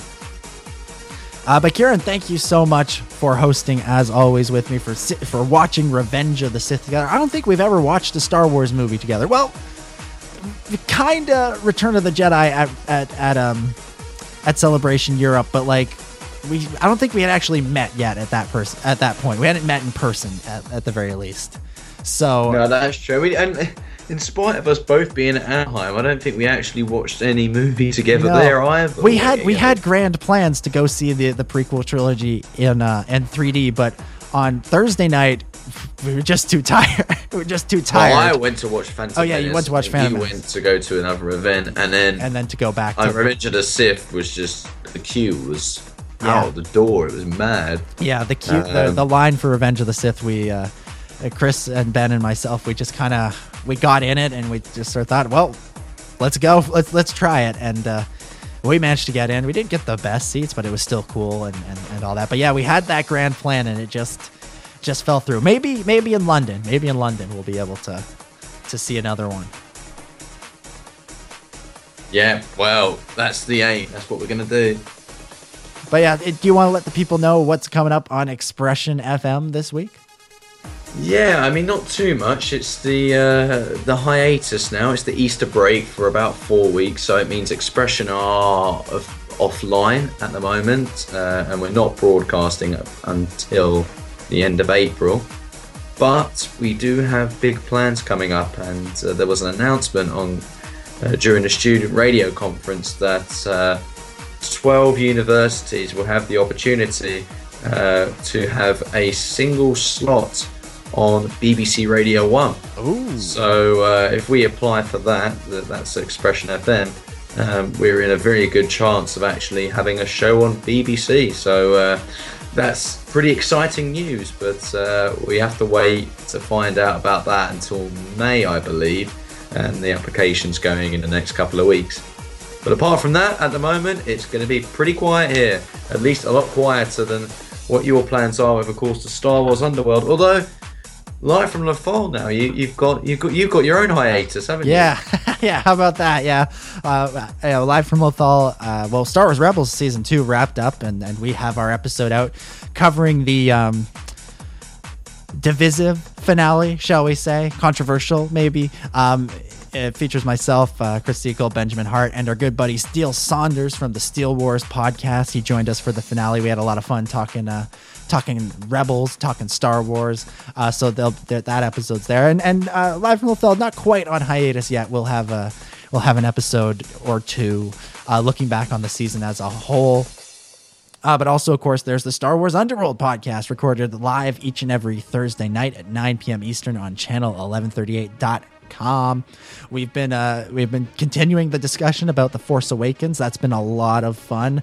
Uh, we're getting to the point now where we're almost uh, we're, we're almost we're starting to look around, going, "Huh, what what other topics are there?" You know, we we've done all the we've done all the obvious ones, so we're looking for the the less obvious ones, and and that's that that promises to be a lot of fun. So you definitely want to tune in. Plus, we're talking about all the latest news and rumors and, and, and all that fun stuff. Uh, I also want to point you in the direction of StarWarsUnderworld.com between shows. That's where you can go for all the latest breaking Star Wars news, including Rebels, Clone Wars, Episode 8, Episode 7, Episode 9, Rogue One, Anthology, and so much more. And up on StarWarsUnderworld.com right now, you can see my review of The Force Awakens on Blu-ray. By the when you're hearing this, this should be the day I think Force Awakens comes out on Blu-ray. So uh, odds are you'll watch Force Awakens first. Uh, you'll have probably watched Force Awakens by this point, and then your next move will have been to go get the Revenge of the Sith Blu-ray off the shelf and pl- pop- it in while you listen to this as well. Uh, but if you want to know my thoughts on that, you can read it there. Or if you're still for some reason on the fence about picking up the Force Awakens on Blu-ray, uh, you can read my thoughts there, and you can also read my thoughts on uh, my, my review of the season two finale of Star Wars Rebels and all episodes of Star Wars Rebels this season if you feel so inclined. Don't forget to follow the show on social media. Just look for the Clone Wars Strikes Back on Facebook. If you want to keep a little Clone Wars in your news feed, that is the page to do so. Uh, also, follow us on Twitter at TCW Strikes Back. I'm at Dominic J25 and Ciaran is at C Duggan6. That'll do it until next time. Thank you, everybody, for listening, and may the Force be with you.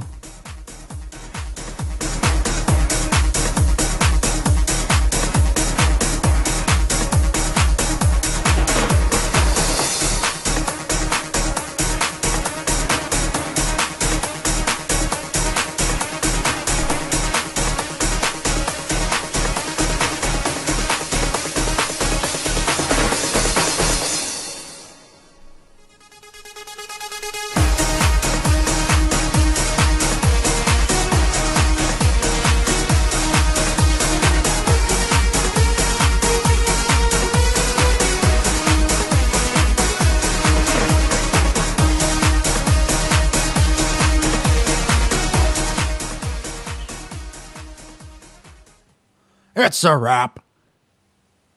Wrap.